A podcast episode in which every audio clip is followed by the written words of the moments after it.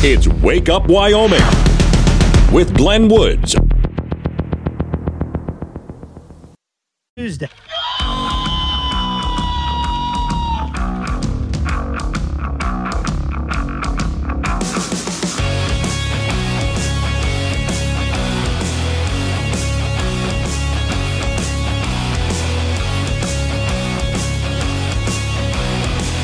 Six oh six the time. It's Wake Up Wyoming. It is. I gotta check here. It's Wednesday, right? Yeah, it's a hump day. Okay, over the hump we go.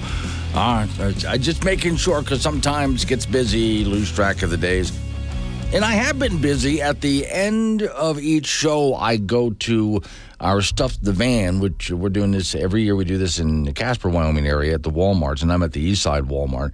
So I get off the air here and I rush right over there, and I stay till three o'clock in the afternoon. Which, as you know, that means a really long day for me, but it's worth it because we spend the week collecting toys for needy families for Christmas time all the way through Saturday night. We do this. So this has been some long days for me. So I get here this morning. I had to pause for just a moment as I'm turning on the mic thinking, it's Wednesday, right? Yeah. Okay. It's just going to get worse as the day goes on, but totally worth doing the whole thing. All right. I am, I, I know I have been spending a lot of time on the whole cult of climate change thing for a while here, but the push is really on from the cult of climate change. I'll spend some time on it this morning, but I know there's other things happening out there that we need to talk about it. So I just don't want to keep going on about the same thing. I just want to start this morning by mentioning something I just saw. On the ridiculously large television that they have with me here in the studio, as you know, I just carry this station. It's uh, Fox News Raw, they call it live news, and they just put cameras out there, and I can just watch what's happening. Very rarely do they have a reporter. Very rarely do they have a news anchor. It's mostly just live video from wherever, so I can just watch what's going on.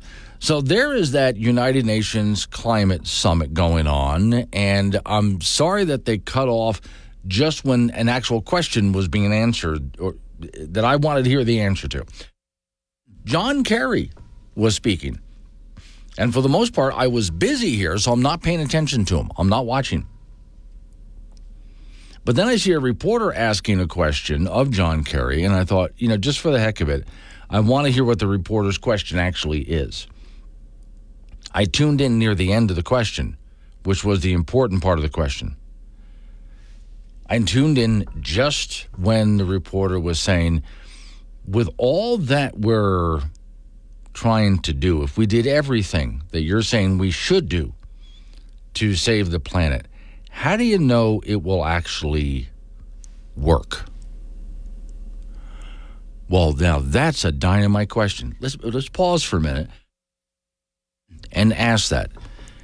If we did Let's take this UN climate change conference. This is the 28th year of it. And we were supposed to be doomed a long time ago, but this is the 28th year of their climate summit. John Kerry was just asked if we did everything that you told us to do, how do you know it's going to work? To save the planet. Now, at that point, um, John Kerry is opening his mouth to answer the question. And they cut away to something else. And I'm like, wait a minute, I wanted to hear that. That is a brilliant question. How the hell do you actually know? Because what you're talking about here is geoengineering. Think about that. You're actually talking about trying to geoengineer the planet which is not quite as bad as terraforming a planet, but still. There are people who are talking about um, trying to keep the North and South Pole cold by painting it whiter and, you know, so it can't absorb any sun and making sure we keep the polar ice caps as if we're supposed to keep the polar ice caps. There's all sorts of other ideas like putting something in space to block out the sun so we don't warm as much all these other really harebrained scheme ideas. We did all of this. There are those right now calling for an end to coal, gas, and oil. If we did all of that. We got away from all of that. How do we know that it would actually change anything. Or for that matter, change it for the better. Your proof is what exactly? And the answer would have to be they don't have any proof. There's none. There's absolutely no proof at all that any of this would actually not only work, but work in a way that they think it's going to work. I mean, what, what if they try some kind of geoengineering idea? Again, we do everything they demand, and it turns out to be disastrous instead. We don't get the good results. It turns out to be absolutely disastrous. Because if you think about climate, go back before human beings were ever even around. The climate has done many disastrous things, which has caused multiple times over the extinction of many life forms. In fact, at times wiped out most life on this planet. That's happened many times over before humans ever arrived on the scene. So, how do we know that if we were to stop burning coal, gas, and oil, how do we know that we're going to get the result that they're claiming we're going to get? That's it's going to happen. It, it, don't worry about it. Everything the the climate will stabilize, and we'll never have bad weather again. There's never going to be another flood or drought. I mean, these are actually people who not only claim that there's some kind of a climate crisis going on, but claim that if we just do, if we give them enough power and also control over all of our money, that they can actually fix the climate. They can change the weather. So you don't have to experience bad weather anymore. They're going to change the weather. That's what they're claiming that they can do. So that's where I wanted to hear John Kerry's answer to the question. Mr. Kerry, how do you know that this is actually going to work? Now I'm going to have to go. I, am on the air now. I can't go looking for it, but and he just said it too. He actually just gave the answer. So it's going to take a little bit for it to cycle through the news to see if anyone caught this. But I want to know what his answer was to that. And then I would love to get that answer out there to the world. Well, I don't think. Uh, I don't see. I don't think he actually knows. He can make up an answer. Oh, we know it's going to work because you know. But the answer is we don't really know what any of these results are going to be. Nobody does. All of this is just based on theory.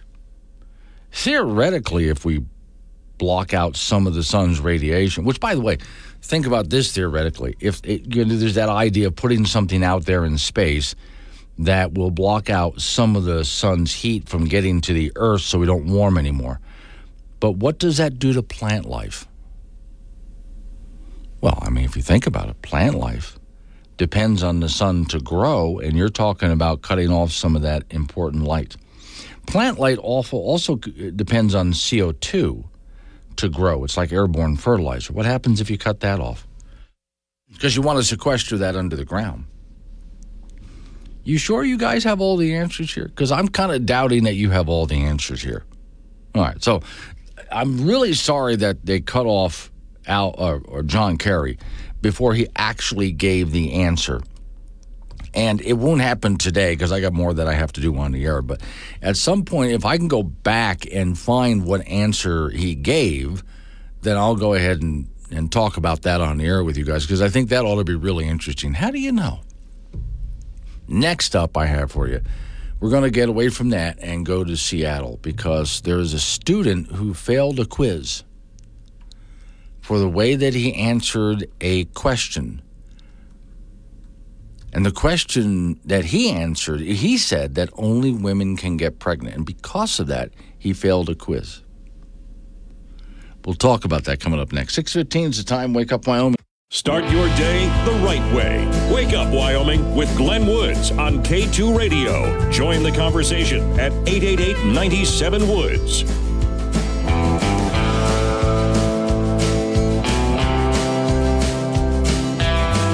622 is the time. It's Wake Up Wyoming over the hump we go on Wednesday. Okay, so answering what I was just talking about, if you're just joining me, I just wanted to briefly point out that John Kerry, our climate cult czar, from the Biden administration was asked a question at the UN climate meeting.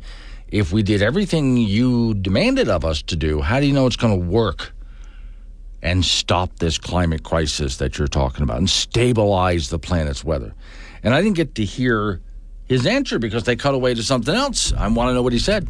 Red and Casper said the thought of human beings in control of Earth is as scary as giving a two year old an egg and telling them to be careful and then setting uh, up a bouncy house. Yeah, that's about right. Yeah, I would, no, I would agree with that. Good analogy, by the way.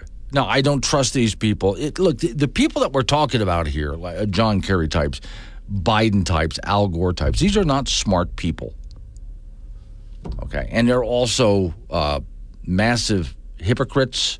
They're corrupt. They lie, but they're also just idiots. They don't know how to do anything. And yet they claim they're going to fix the weather. And there's people who believe them. That's what gets me. Milo, morning Milo, he's in Fort Danger. What would work is the death rate of the human population that would be in the millions. Oh, many millions. I mean, not just one or two million. I mean, you're talking, yeah. And if, if they do what they say they're going to do, that's exactly what's going to happen. A death rate in a massive amounts. But okay, I wanted to get on to something else this morning because I do know I've talked about that a lot. But I wanted to make sure here's, and I don't have a whole lot on this story.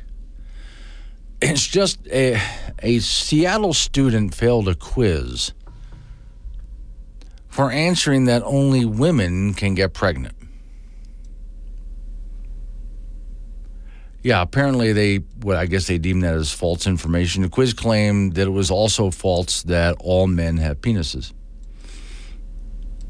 Okay, well, uh, and so they flunked him on the test for that. This is uh, uh a history teacher at a Seattle high school allegedly gave a allegedly I'll put that out there a student a failing quiz grade after he answered that only women can get pregnant and that only men can have penises.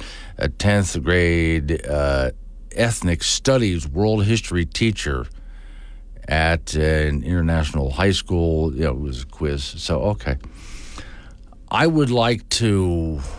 Well, look. Um, Here's another one. Okay, that, that was from, I'm looking at different news organizations that put this out, and I'm just sort of comparing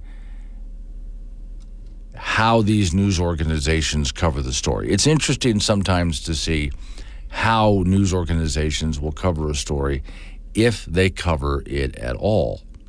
Okay, here's one that says read full story. Yeah, the problem is a lot of these people don't have a full story on this and I want to go to see what the full story is. And what I've told you so far is all they have.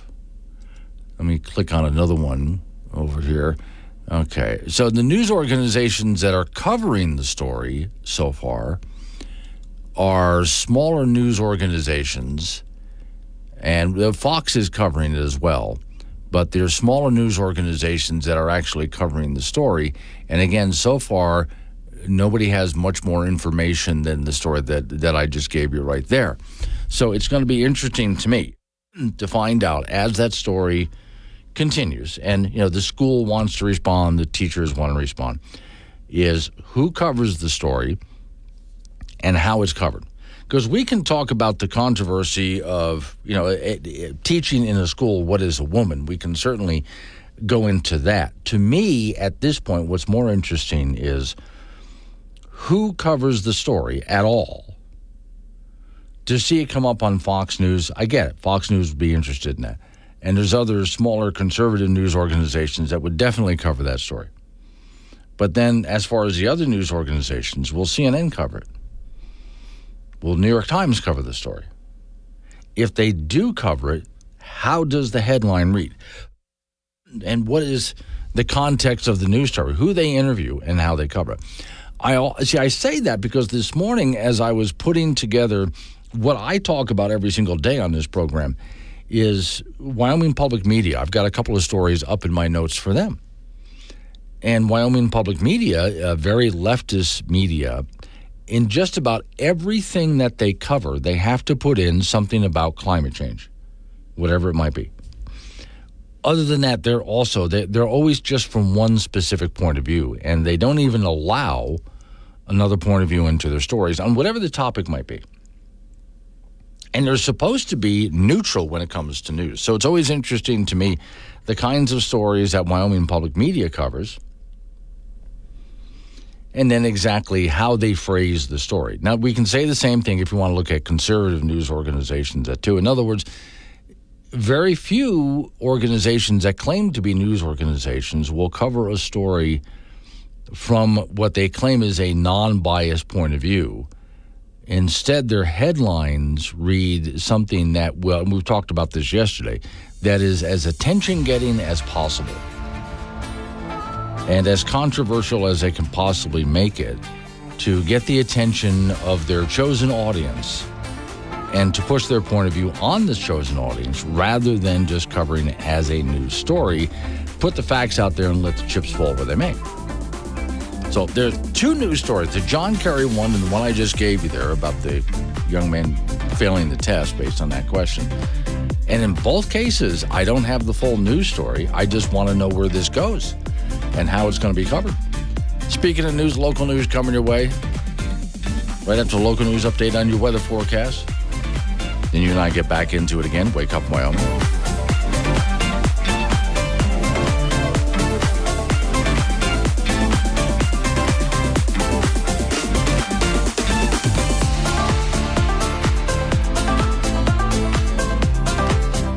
The best talk show host in the state within his price range. Tune in to Wake Up Wyoming with Glenn Woods, weekdays at 6.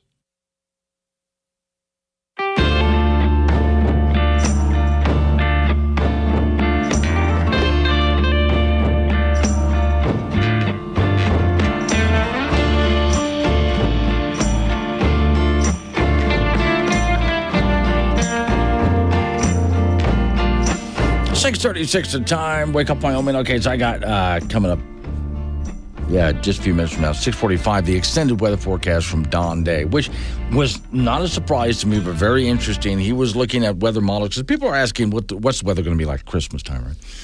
And he's saying, yeah, we don't know because there's competing weather models out there these weather models are not agreeing with each other. So he's got to throw his hands up and go, I got we really don't know what's going to happen on Christmas Day. Which is interesting because he said many times in his program, can't tell what the weather is going to be five days out. He doesn't like doing five day, 10 day forecast, stuff like that. He doesn't like doing it because he knows it's not accurate information. But there are people out there who are going to tell you what the weather is going to be like by 2035 if we don't stop using coal, gas, and oil. They know exactly what the weather is going to be. So they say anyway. All right. So remember, those old enough to remember the Where's the Beef Lady? That was a great commercial for Wendy's and something that really put Wendy's on the map. That was a really beloved commercial out there. All right. So, Where's the Beef? Wendy's introduces new artificial intelligence drive through order taker kind of a long title. Wendy's implementing AI powered Google to take customers through their drive through orders. The company claims that the AI system will not just take orders, but uh, claiming it's personalized their response to every customer. So you're going to think you're talking to a real human being. You've now some of you who play around with social media, you've been through that you're talking to someone on Messenger, let's say, and you think you're talking to a human being. But then after a while, their answers don't quite add up, and you're beginning to realize, I'm talking to a bot, aren't I? That's essentially what this would be. Restaurant Business reports Wendy's has launched an ambitious project to integrate artificial intelligence technology into their drive-through service. Now, now, hang on before you get too upset. You got to admit this is going to be better than dealing with some of the human beings that you've had to deal with at that window. The initiative named Wendy's Fresh AI was developed in collaboration with Google and is currently operating in four company owned locations, including Columbus, Ohio. Chief Technology Officer at Wendy's emphasized Wendy's Fresh AI is designed to create unique experience for each customer. Again, to make it, it'll try to personalize it to the way you respond. So you feel like someone who's talk is, is talking personally to you. Now remember where we were going with this way back when fast food restaurant employees, first off, started demanding higher wages, living wages, which is not possible if you work in fast food, if you know how fast food operates. You're not going to make a living wage unless you're the manager, maybe. You're not going to make a living wage in fast food. But they were demanding it, and I warned them you're going to be taken over by computers, by artificial intelligence. You're going to be replaced, including your personality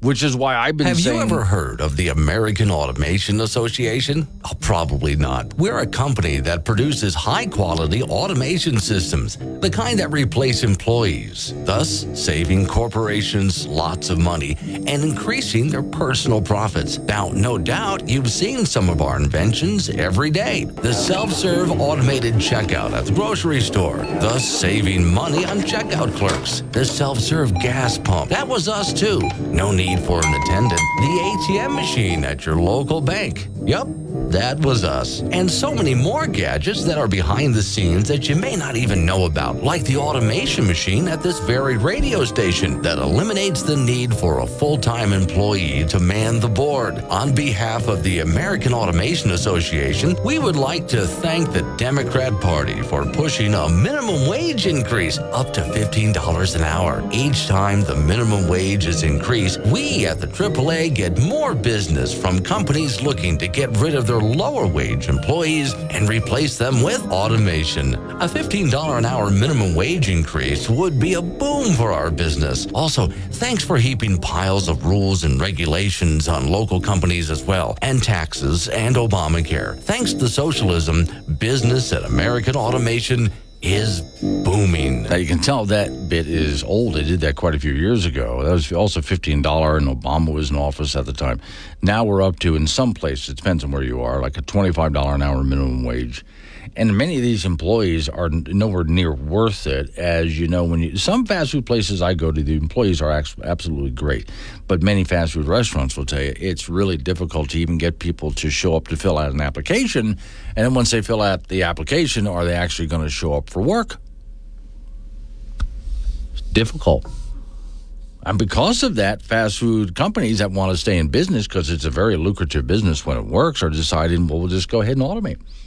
So to have a artificial intelligence taking your order and it speaks in a personal way to you based on well the way you type and what you say the artificial intelligence will adjust its speech words patterns tones to fit your personality to make you feel like you're actually having a conversation with a person you like which would be a far cry from many of the people you've experienced at the fast food window so far.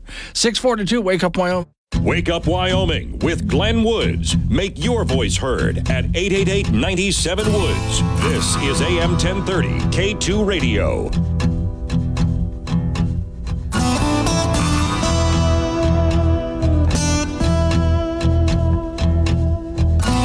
628 is the time off. We go to the ice box where Frank Gambino is waiting by. Hey, Frank, when you go out for a night on the town, how much are you willing to spend for a drink? Um, five dollars. Okay. However, try other places. Yeah. Where drinks are twenty dollars. Okay. But, beer, a bottle of beer could be eight or nine dollars. Okay, but do you do that? Eight or nine? N- maybe as a one timer. One time. Okay. Now, what about when you're at a ball game? Well, that's more yeah. than eight or nine dollars. Okay, but do you buy them there? Uh, as a one timer, normally as a one time, I, okay. I, I, will try to have something hmm. outside of the stadium. Yeah, and then just buy one from them and call it good. Got it. This is something I've never understood here. The story says embarking on a luxurious journey through the world of wine. Okay. Here is a wine that was bottled in 1945. Okay. Hmm. All right. They want for this bottle, let me see, $558. Okay. That's probably cheap in the wine business. Uh, yeah. Ser- ser- seriously. I mean, yep. uh, I, am not a wine drinker per se. Right. Um, but I, I, I, have kept track of, in a roundabout way, of some of the prices of uh, some of the stuff that could be even far older than 1945. Yeah. And it's into the thousands. Right. I mean.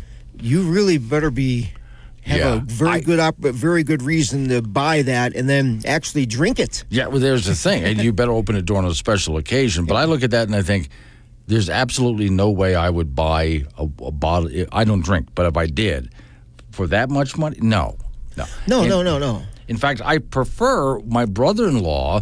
He likes his wine in a box. Okay. You've seen that, and he's mm-hmm. like, "No, it's perfectly fine. There's nothing wrong with that." Now the question then is, 1945. We're talking World War II. Yeah, right, yeah. Uh, most wines are meant to be consumed within a certain time frame to enjoy their best quality. If properly stored, many wines will improve with complexity over time. But then the question is, is there an expiration date on that? And I, the, I think their answer is, well, it depends on how you stored it and took care Right, of it. yeah. I'm not spending 550 No, no, not at all. National Finals Rodeo moving along last night in Vegas with round number five, and the bareback Cole Reiner out of Buffalo rang up an 87. That was good enough for fifth in the round. He won just over $6,400. He is third in the average and ninth in the world standings. In the saddle bronc, Brody Cress from Hillsdale with an 87. That was good enough for sixth. It earned him over 4,900 bucks. He is second in the average and seventh in the world standings. Tanner Butner from Daniel out of the money last night in the saddle bronc, so he was he remains he is now third in the average and sixth in the world standings. There are two performances today of the NFR. Round six will be this morning, then round seven will be tonight at the Thomas and Mack Center in Las Vegas.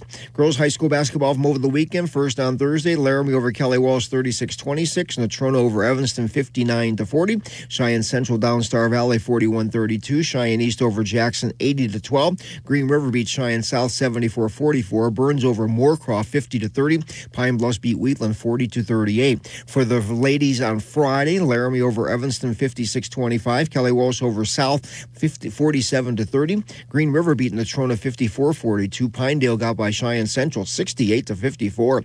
And Central turned around and beat Riverton 55-20. East over Star Valley 55-20. And Burns with two wins 50 to 35 over Newcastle and 50 to 23 over Arvada Clearmont. Pine Bluffs beat Newcastle 51-25. Glenrock split their games on Friday 54-20 over St. Stephen's but lost to Wyoming Indians 65-28. Kaycee lost twice 61-24 to Grable and 53-14 to Rocky Mountain. Midwest a loser to Encampment 64-19 on Saturday. Laramie won again. They beat Green River 87-51. South over Evanston 42-26. Natrona beat Kelly Walsh in the Battle of Casper 62-55. East beat Lander 50 45-26 and Riverton 57-22. Central also beat Jackson 65-15. Burns rolled along beating Southeast 34-30. Pine Bluffs over Mitchell, Nebraska. Uh, Mitchell, Nebraska. Kaycee lost twice uh, to once to St. Stephen's 41-30 and the other time to Wyoming Indians 69-15. Glenrock split their games beating Grable 57-41 and losing to Rocky Mountain 49-44. Rock River over Midwest 77-16. Junior, junior college basketball from last night. The Triple C men lost to second-rated Salt Lake on the road 123-78 to drop to 9 and 6.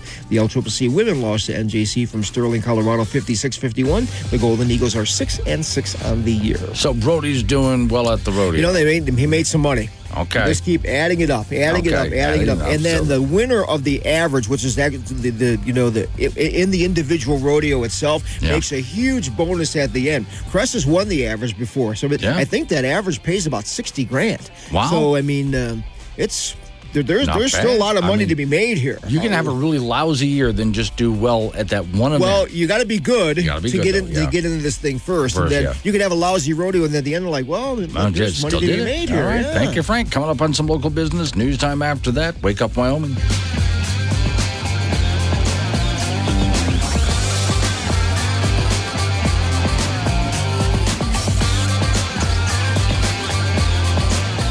Tuesday.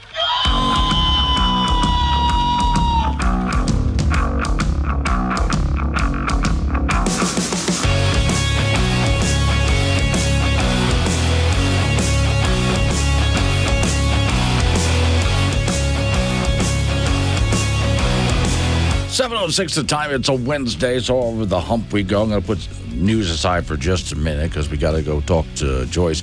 Yesterday, talked about wreaths across America, and there's going to be a wreath lane this Saturday if you're in Laramie. Now, that's not the only place that this happens. That's why Joyce is with us. Morning, Joyce. How are you?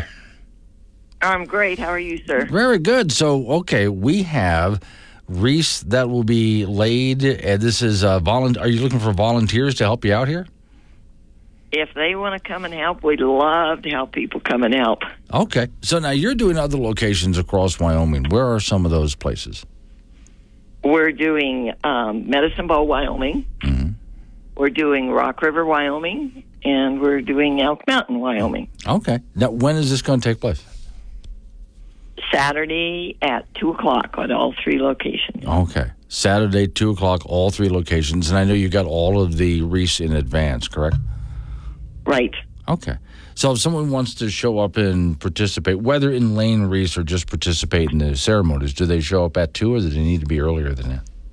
Um, if they want to show up and get some instructions on laying the wreaths, why they could show up like at a quarter till two. Okay. Our ceremony is going to start at two o'clock with different masters of ceremonies at each place. All right. So, uh, for those people who want to participate, I know that you can go ahead online and look up. Is this Wreaths Across America, the website online?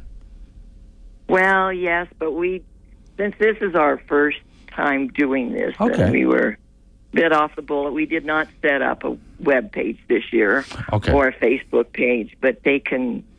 Um, Well, the national website will help them out. Yeah. Yeah. They Yeah, Go ahead and look, look for a website will help location near there. Yeah. But again, for those people who'd like to participate, if you're in Rock River or Elk Mountain area or the Medicine Bow area, those locations are all looking for people to show up, participate in one way or another. That includes Lane Reef. So find out where they are. And again, about two o'clock in the afternoon is when everybody needs to show up for that. Okay. Well, your first time out. Glad you got it all together. So I guess we'll be talking to you every year from now on as you continue to do this.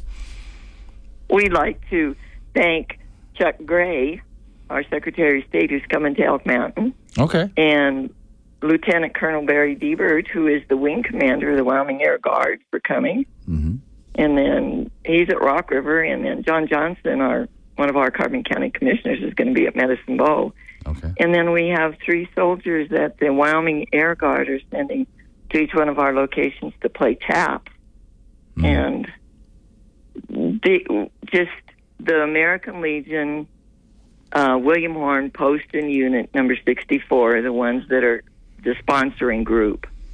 And the veterans that are involved with the Legion and then the the auxiliary members who are spouses of the veterans, and then just our local towns have just stepped up to welcome us with open arms. Okay. Well, congratulations for putting all this together. Thank you for coming on this morning. I appreciate it. You bet, sir. You have a great day. Okay, so that was Joyce calling in. And again, those locations are going to be Rock River, Elk Mountain, Medicine Bow. I know Laramie has it, uh, Casper has it too, Cheyenne has one, Gillette has a wreath ceremony, uh, many other towns around it. Wreaths Across America is where you go online. And once you get online, you can just go ahead and type in Wyoming locations, and there's probably one happening somewhere near you. Okay. So, 888 was the phone number, 888 97 WOODS. Our Congresswoman Harriet Hageman is trying to get a bill through that would make energy more affordable. This is one of those, it's a great idea, but currently with the Democrats controlling the Senate and a, a Democrat president, there's no way this is going to get through. But that's okay. Get it started now. So hopefully at some time in the future they can get this through. The whole idea is a bill that would force the bureaucracy to take a look at the costs of what they're doing. So it's a GOP led House panel considering the bill. That started uh, yesterday on Tuesday. Uh, the bill blames uh, the energy costs that you have rising on the Biden administration, which is in part absolutely true. Not not 100%, but a good part of it is absolutely true. So Harriet Hageman said, I believe this administration is furthering energy poverty as an affirmative action for the purpose of controlling human behavior and the pursuit of a radical climate agenda. So it talks about who's sponsoring the bill. I have a story up for you on the Wake Up Wyoming site. I, I love the titles they give bills like this the Energy Poverty Prevention and Accountability Act.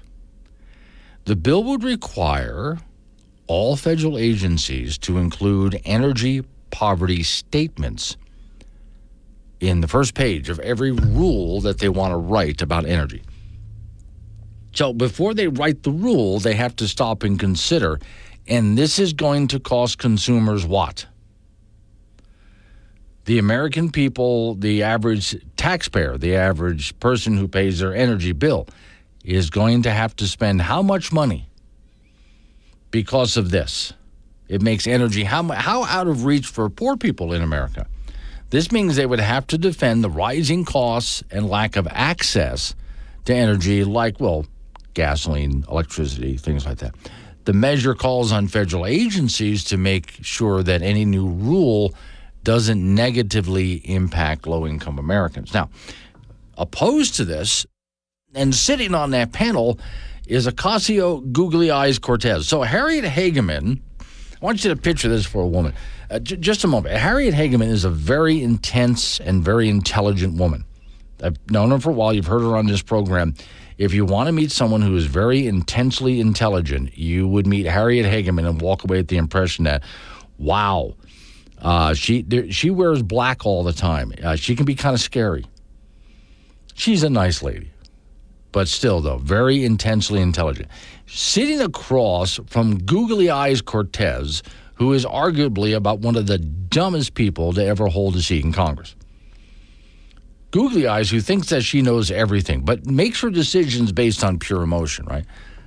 So, okay, uh, Googly Eyes Cortez argues against the bill, saying it would just make energy companies richer.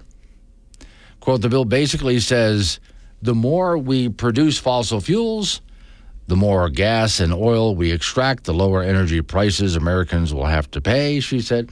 Ocasio Cortez argued the bill does nothing to address climate change.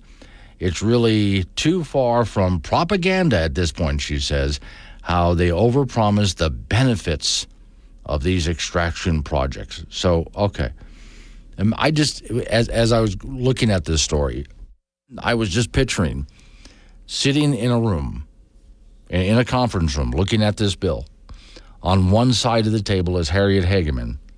On the other side of the table is Googly Eyes, and those two are having a debate about this. By the way, according, and I'd love to throw this in front of Googly Eyes to see what kind of answer I get. The answer would be insane. According to the International Disaster Database, the number of climate related deaths has fallen by roughly 99% since 1920. And the main reason for that is the way we build things now. Yeah, we're better at building things that can withstand what the climate naturally does. But that's a whole nother story I want to get into it because I came across that statistic while I was writing the story. Energy price, of course, climbing across the board as the nation continues on with wind and solar, and studies are showing these new forms of energy to be, as you know, less reliable, more expensive, causing more pollution, not less. So it's not even very green to do this, but this is what they're pushing us toward, as you know, pushing us toward. And what Harriet Hageman wants to do with this bill is to make sure that the bureaucracy, as well as the politicians, think about the actual costs of what we're currently doing with energy in America, not just to the average American, but especially, you know, the Democrats are always talking about how they want to help the poor. Well, not exactly helping them out here, making basic energy out of reach. And it should be extremely affordable. 715, wake up. When you need to know quicker than the morning paper or the 5 o'clock news, Wake Up Wyoming with Glenn Woods. Mornings on K2 Radio. 721 to time. It's Wake Up Wyoming. Off we go to Cheyenne, Wyoming, where your Secretary of State, Chuck Gray, is on the phone with us here. I'm sorry, Chuck. I usually have something bizarre and snarky to catch you off guard. I didn't come up with anything this time. Glenn, Just- how are you doing? Just I just feel like well, I feel like I failed you, Chuck. I mean, you know, I just my usual opening when I had the governor on a couple of weeks ago. I made a comment on his beard that caught him off guard. I mean, he's just I want him to grow down to his chest like David Letterman, you know, but he's not. I heard about that. Yeah. How did he answer? Uh, he answered that he has to consult with his wife, and she hasn't given an opinion yet. So that makes sense. All right, real quick, I just sent you a story. One in five mail in voters admit to committing voter fraud in the 2020 election. It's very troubling, some of the trends out there, Glenn, and that's what we ran on is election integrity. And, and we're really working to follow through on that. One of the things we just put out was a rulemaking, and we're out for public comment on this. So if you want to comment, the comment period continues through January 26th, and you can email our counsel, Joe Rubino, at joe.rubino1 at wyo.gov. What this rulemaking is going to do is require proof of residency at the time of registration.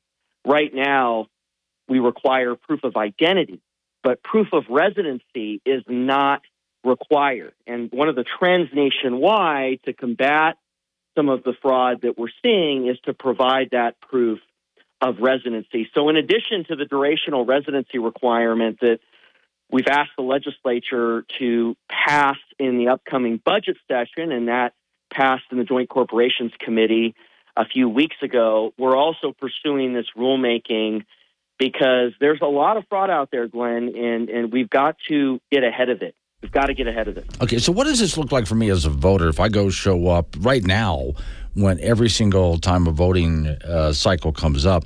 I like to head down to my city hall and I just make sure I'm registered right. And they check my information and they really just look at my driver's license because I registered a while back and they go, yep, you're in there, you're in the database. Would I have to do anything extra? Not now because you're already registered. Yeah. So if you're already registered, you're already registered. You're going to be able uh, to vote when you show up. And I think uh, it's great, Glenn, that, that you just check ahead of time just Yeah. to make sure everything's on the up and up. But if an individual is not registered Right. when they go to vote, they will need to register. That is a requirement of the process because we have voter registration in Wyoming. Right now, what is needed to be shown is proof of identity. Right. We're also going to require proof of residency. Now, if your address where you're registering to vote is on your license, you've checked both boxes. That's Okay. proof of identity because you have your photo there on your license, but uh, and also proof of, proof of residency because you have your residential address where you're registering to vote. Now, if your residential address is not on that license, then we have a list of documents that can be shown to provide that proof of residency, and it's quite extensive. Starts at utility bill and goes all the way to doctor's bill or receipt or a government Right, document showing that, that you live at that address, whether it's enrollment papers for school or there's there's a lot of documents that are going to be eligible to achieve that Okay. second box. But now, to be clear, I wouldn't have to bring all of that. I would probably just have to bring one, right? Like a utility bill. Exactly. Okay. Exactly. Just one. Yeah. Just one with your name and the address where you're registering to vote. Okay. Tying those two together. And states are doing this around the country because one of the problems out there is uh, we don't have a durational residency requirement to vote uh, in Wyoming. And we're trying to fix that in the upcoming legislative session. Our Constitution had a year long durational residency requirement that was struck down by the Supreme Court. But this is a huge hole in our statute books. And the county clerks have testified also that this is something we need to work on. So I, I called them mm-hmm. into our room here at the Wyoming Secretary of State's office and said, look, we need to get a solution on this and move the ball forward for election integrity.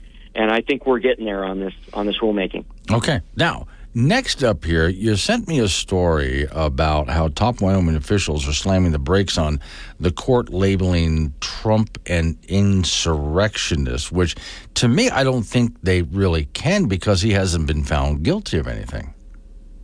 I agree with you, Glenn, and and it's very clear that President Trump was using his First Amendment right to question the results of an election. Period. This was not an insurrection, and this Colorado court, this trial judge down in Denver that ruled the other way, this ruling has huge implications. And what we did with this amicus brief, we led this amicus brief with Ohio and uh, also Missouri, the Secretary of State there, is we argued that the Supreme Court needs to overrule this finding from the trial judge down in Denver and just dismiss this entire outrageous case. Okay, so now that does take care of the of you know in Wyoming in that case, and you're in with a couple of other states. So I guess this would have to start climbing its way up the courts, then, wouldn't it? Well, it's in the state supreme court there in Colorado, Yeah. and hopefully, uh, President Trump, we we win, and it's just thrown out, and this finding is removed from the trial judge at the trial level. But it, this is going on in almost every state, including Wyoming, where I've been sued by this radical left wing lawyer in Albany County. He's suing me because I certify the candidate list, and he's trying to remove this lawyer, President Trump, from the ballot. So we're just filed a motion to dismiss. We're really pushing back on that to try to get the, the local court there in Albany County to dismiss the case, and and then uh, we'll just be able to proceed as always. But they they're very good at finding sort of leftists in every state who will file these cases, and unfortunately, Wyoming is is in the same same boat. So we're fighting that, and really proud of the motion to dismiss we failed. I think we did a good job with that, and I do think the the local judge there in in Laramie is going to dismiss the case because Okay. just facially these arguments that are being brought by the radical left are just absurd. Right. Now I just got off the phone with a lady named Joyce. She was on the air. You're going to be over in Elk Mountain this Saturday. Joy, yeah, uh, and you're going to be placing some wreaths out that way. I understand. Joyce is a incredible person. One of the first people when Ed Buchanan decided not to run for Secretary of State that called me mm-hmm. and said, "You need to think about going for this office," and Yeah. started praying about it, and ultimately decided to run. And, and yes, they're having a wreath laying ceremony out out at Elk Mountain, and going to go over and, and participate in that. And Wreaths Across America is just is is just such an incredible Yeah. Incredible program. All right. Hey, thank you for coming on this morning. I got to run for news time. Always good to talk to you, Chuck. All right, thanks, Glenn. Sure. Coming up on some local news that we have to cover. Then we're going to get out of local news into well weather forecast. But Don Day's on at seven forty-five, and we'll talk about besides weather leading up to Christmas, why so many weather programs out there that are trying to predict what's coming between now and Christmas are in disagreement with each other. So wake up, Wyoming. Tuesday. Like a strong cup of coffee in the morning. Tasteless, but it'll get you through the day. Wake up Wyoming with Glenn Woods.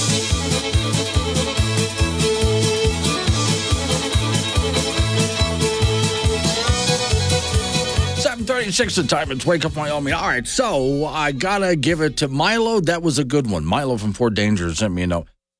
So our Wyoming representative Harriet Hageman has introduced a bill where in order for the bureaucracy or even Congress to write more rules regarding energy, the first thing they have to do in the bill or the rulemaking, whatever it is, the first paragraphs have to examine what the financial impact is going to be to the American people, to the public, and not just the average American middle class, but poor people.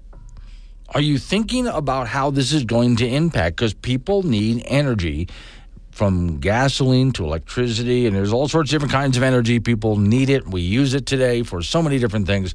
And Energy prices keep going up. Now, there's been confusion in this meeting that they're having over this bill. Uh, sitting across from our own Harriet Hageman, of all people, is googly eyes Ocasio Cortez arguing against this. Imagine that conversation. And Googly Eyes doesn't understand why the cost of energy has gone down so much uh, natural gas, oil. eh, The cost of the energy we extract has gone down, but the price of energy keeps going up, and she doesn't understand that. It must be because of those greedy energy companies, right?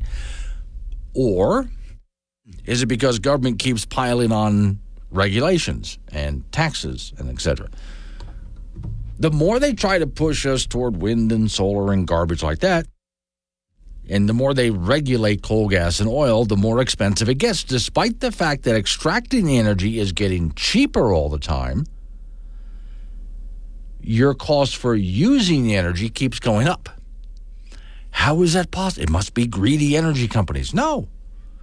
Get get these regulations out of it. I'm not saying no regulations, but get these regulations out of it. So Milo says so what you're saying is that environmentalists are racist because it affects minorities in a terrible way. Uh, sure. Never thought of it about it that way, but let's thought, toss that out there because that's a great argument. What you're doing, Milo, this is why that's really a great argument, is you're using their own terms against them. See, Democrats say that they're constantly fighting for the poor, for the underprivileged, for the downtrodden. That's who they're fighting for. They want to save these people and protect them. And yet, their own policies make it more and more difficult to be poor, especially when it comes to not just housing, but energy, food, as the price of everything continues to go up. And it is nice to see there has been a moderation overall of uh, inflation. Inflation was really bad earlier, and now it's still inflating, but nowhere near as it was before. But still, costs will go up more. You think the prices of uh, automobiles are bad now or energy is bad now? Wait.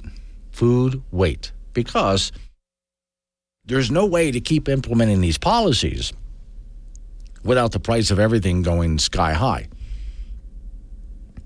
which negatively affects poor people and according to the Democrats, using their own terms, your, uh, their own arguments, if you're affecting poor people and minorities in a negative way, that makes you racist. Well, your own policies on energy is make it makes things out of reach, housing, food, energy. It makes it so expensive it's out of reach for these people don't blame the oil companies or pharmaceutical companies or food or you know real estate whatever it might be. No in, fact blame the policies that make this more, all of this more and more expensive. And who's implementing these policies? Yeah it's the democrats. It's the liberals who are that continue to do things to make stuff more and more expensive and not believing in the free market Oh, their idea when it came to health care was, well, we got to have government run health care. Problem is, government run health care is not free, even though they claim it's free. It turns out to be outrageously expensive and some of the poorest quality that's out there. And yet, the more they try to fix health care, the worse it gets. So that would mean their own health care policies are also racist policies, but they'll blame the healthcare industry and refuse to look at their own policies as the cause of the problem. Well, it can't possibly be them, right? You can't blame. They'll never blame themselves. If their plans don't work, it can't be their fault, right? That's why I mentioned earlier this morning. It was really interesting. There was a, I, I'm watching the climate conference COP28, and there's our own uh, John Kerry is being asked a question by a reporter. And the reporter is basically asking if we do everything you say, how do you know it will work to save the planet from climate change? We do everything you say. How do you know it's going to work? It was cut off before I got a chance to see the answer. They went to something, the news channel went to something else. I want to know what the answer to that is. Because right now it's not working. I mean, it's really not working. 742, wake up. Low this clouds, show contains fog, sarcasm that some a little bit of light snow flurry activity around Cheyenne and near the Nebraska-Colorado border. Chat with Glenn Lott But other on than the, the Wake southeast, Up Wyoming which app. is going to be on the northern edge of a New Mexico storm, the rest of the state going to just be a, a cool, fair, dry day. Okay, and it looks like it gets fairer as we get toward the weekend. Yeah, as that low moves out of New Mexico into Texas, then into the southern plains later in the week and over the weekend, we're going to be under a high pressure ridge. And as we discussed yesterday, we've got one storm track taking storms off the Pacific into Canada. That southern jet stream is taking systems well to our south, and we're left in the middle. So the, the Arctic gets cut off, the Pacific gets cut off. And when you, those are our two source areas of, of winter weather and they're cut off. Yeah. So basically, that's going to take place here over the next five or six days. So there's going to be a distinct lack of, well, a lack of weather. It just seems weird to me that we have winter happening north of us, winter happening south of us, and we're stuck in the middle with just nice. There's a country song in there. Something, I, you know, and that's not bad. Okay, now here's what got me. I'm watching your podcast this morning for Cowboy State Daily, and it's always interesting when this happens. So people, of course, wondering, so what's Christmas going to be like? Well, when we take a look at the climate models, eh, who knows? Yeah, and, and that's the thing is is this is the time of year where a lot of folks are are going to be traveling and anticipate travel, and I know there's a high demand for wanting to know right now exactly this point in time what exactly it's going to be when they want to hit the road and travel seven or eight days from now, uh, and we just don't know yet. Uh, we we are very confident that through the early parts of next week we don't really have any concerns as long as you decide you don't want to drive to Santa Fe or, or Lubbock, I think you're going to be okay. But uh, after we get to the second half of next week, towards the weekend before Christmas, there's a change coming. And we do expect that that is that change is going to mean colder temperatures and better chances of snow but we're too far for details other than to tell folks to stay tuned and we'll, yeah. we'll try to get you that info as soon as we can. And what's always interesting to me is when you point out that if you're using one of those apps on your phone, what forecast you get depends on what weather model they prefer.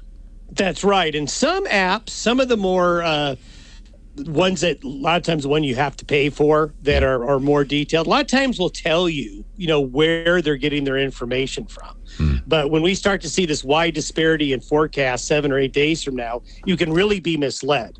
Uh, and that's why I always tell people stop at five days. Okay. If you go past five days, there should be a warning label. All right. Thank you, Don. Don Day with day weather. I think that's important to hear from time to time is that, you know, your weatherman will say, look, a uh, five day forecast, fine. But after that, eh, you know, it's off we go to the ice box. Frank Gambino is waiting by. Uh, so, Frank, there's a new thing coming to Wyoming parks. I saw one of these in Florida and I'm really impressed. I don't need one, but I want one. Okay to a park. To a park. Now, what it is, you've seen, of course, folks who uh, are disabled. They're in a wheelchair, mm-hmm. and of course, it's motorized. Yep. And they're riding around. You know, you see them at your grocery yeah, stores. Yeah, all the too. time. Yeah. Okay, let's put tank treads on those suckers. Well, then it's a, then it's mm. all terrain vehicle. Yeah, yeah, there you go. Which now, is good for them. Yeah, and, and they can go anywhere. Yeah. Oh my lord, yeah. Now we're not just talking. We're just gonna you know beef up this with some tank treads here. Oh no, no, no, no, no. We're going to go with a heavy duty frame uh, a really good hard tank tread that can really take it. In fact, it might be able to go some places, Frank, that you wouldn't be able to go walking, which makes me say, I know I don't need one of these, Frank, but, but you would like one. I would like to, yeah, just because how cool would it be to go riding around. In fact, if you look in our back parking lot here, what do you see out there? Well, one of the yeah, like a snowcat. Yeah, yeah it's, it's but, a, but it's a small. This is a smaller one. It's a side by side, folks, that we have in in the summertime. We have wheels on it. In the wintertime, they put some tracks mm-hmm. on the thing so we can get around in the snow. Have you have you tried that yet? No, I I, I would love to drive it just in the parking lot. Yes, I well, with the tracks. Yeah, see, same thing for me. Is I really do want to give that a shot, and I was told I would be allowed to. I just got it. Well, I'll wait till the next snow comes along and give it a try. But anyway, when they get these things in Wyoming parks, and I have an article up on the Wake Up Wyoming website this morning where they're going to start putting these things in place. You would be able to reserve one mm-hmm. and use it. But my concern is, but if I come walking up, I mean, like I can with no effort whatsoever, are they going to look at me and say no? You're saying that this is for um, folks who really need help getting I, around. What, what, if I Not say you? what if I say that I'm going to write up a story on one of these? Well, things? then they'll let you write it, of course. Yeah, so I, I just want to ride it around for a while so I can write. See, there's my excuse. I can't answer for anybody else. But yeah, folks, this thing is really heavy. In fact, there's armrests on it, Frank, and the joysticks are like uh, big joysticks you would use in a fighter plane kind of a thing on the left and right uh, arm there. Oh, nice. There. Now, all I need is like a missile launcher, right? And, and you're ready to go. Smoke machine. All righty. The National Finals Rodeo moving along last night in Las Vegas with round number five, and the bareback Cole Reiner out of Buffalo rang up an 87. And that was good enough for fifth in the round. He won just over $6,400. Reiner is third in the average and ninth in the world standings. In the saddle bronc, Brody Cress from Hillsdale with an 87. That was good enough for sixth, so that earned him over 4,900 bucks. Cress is second in the average and seventh in the world standings. Tanner Butner of Daniel out of the money last night in the saddle bronc, so he is right now third in the average and sixth in the world standings. There'll be two performances today at the NFR, around six this morning, around seven tonight, and that will be at the Thomas and Mack Center in Las Vegas. Girls high school basketball from over the weekend. First on Thursday, Laramie over Kelly Walsh 36-26. Natrona beat Evanston 59 to 40. Cheyenne Central down Star Valley 41-32. Cheyenne East over Jackson 80 to 12. Green River down Cheyenne South 74-44. Burns defeated Moorcroft 50 to 30, and Pine Bluffs a winner over Wheatland 42 38. On Friday for the ladies, Laramie over Evanston 56 25. Kelly Walsh beat Cheyenne South 47 to 30. Green River over in the Trona 54 42. Pinedale got by Cheyenne Central 68 54. Then Central uh, turned around and beat Riverton 55 to 20. East over Star Valley in, in uh, all over um, on Friday. Burns with two wins 50 to 35 over Newcastle and 50 to 23 over Arvada, Colorado. Arvada, Colorado. Pine Bluffs beat Newcastle 51 25. Glenrock split their games on Friday 54 20 over St. Stephen's and then lost to Wyoming Indians 65 28. Kaycee lost twice, 61 24 to Grable and 53 14 to Rocky Mountain. Midwest dropped the 64 19 decision to Encampment. Lastly, on Saturday, Laramie drilled Green River 87-51. South over Evanston 52 26, Natrona beat Kelly Walsh in the Battle of Casper 62 55. East with two wins, beating Lander 45 26 and Riverton 57 22. Central beat Jackson 65 15. Burns with another win. They beat Southeast 34 30. Pine Bluffs edged Mitchell, Nebraska 36 35. Five Kaycee lost twice, 41 30 to St. Stephen's and 69 15 to Wyoming Indian. Glenrock split their games on Saturday, beating Grable 57 41 and losing to Rocky Mountain 49 44. Rock River over Midwest 77 to 16. Juco basketball, the LCCC men lost to second rated Salt Lake City last night 123 78. 9 and 6. The LCCC women, women lost to NJC from Sterling, Colorado at home 56 51. The Golden Eagles are now 6 and 6 on the year. Okay, and, and you're short. Now, I don't know. I really haven't gotten your opinion here. So the Bulls bowl game for UW, they got this. They don't. It's going to be a, a very It's good game. A very good game, which means you don't know. no, I, I don't know. No. No, okay. That, that's what a good game. When Frank doesn't know, it's a good game. Well, no, Frank doesn't know just about every game. Well, that's true. Okay, but not every game is a good game. Right. But basically, Exactly. Frank doesn't know anyway. Right. Okay. Thank you, Frank. Coming up on some local business we got to take care. We're going to roll into news time after that. Open phones in the next hour, right after your weather forecast. Wake up, Wyoming.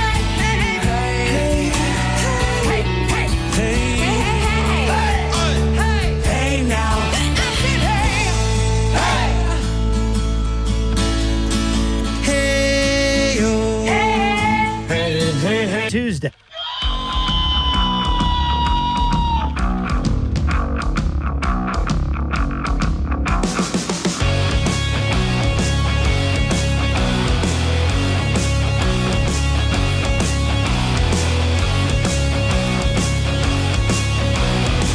All right, I got questions. Facebook, I don't get it. I don't. I'm sending Miss Mary a note here. Why? I'm sure if you are with me because of my job, especially, I'm all over the internet and social media. It's just part of what I have to do. And every so often, I get ads for things. And why are you sending me an ad for that? I don't understand what makes you think I would want that. It's bad enough when I get all sorts of uh, requests, friend requests on social media, and it's supposed to be some really hot young woman, and it's not only do I immediately understand that it's spam, but the style of woman that they send me is what actually turns me off, not on. Like, you think I'm attracted to that? No. And I just got this in my uh, Facebook ads. As you scroll, ads come up, right? From eBay, it is a realistic silicone European female uh, face headwear prop. So basically, it's uh, it it looks like the face of a very attractive young lady, and it's a mask that I would pull over my own head and wear. Yeah, I don't know why they think I would want. their algorithms are supposed to be pretty good at deciding what you do, what you like, and we're going to send stuff that you tend to click on and read and like. What the hell does that have to? Okay, I'm not. I don't want. It's creepy looking too. All right. Also, let me see. I put that one away. I got to go back real quick. People send me stuff all the time to look at and read, which I, I appreciate. I like that. Now, I just so you know, most things that people send me, I've already seen, but sometimes not. Jack sent me this. This is going way back to All in the Family. You know something? If you liberals go on getting your way, we're all going to hear one big loud flush. That's the sound of the USA going down the toilet. Mr. Bumper, I want that vote of yours tomorrow. Now you tell me, how do I get it?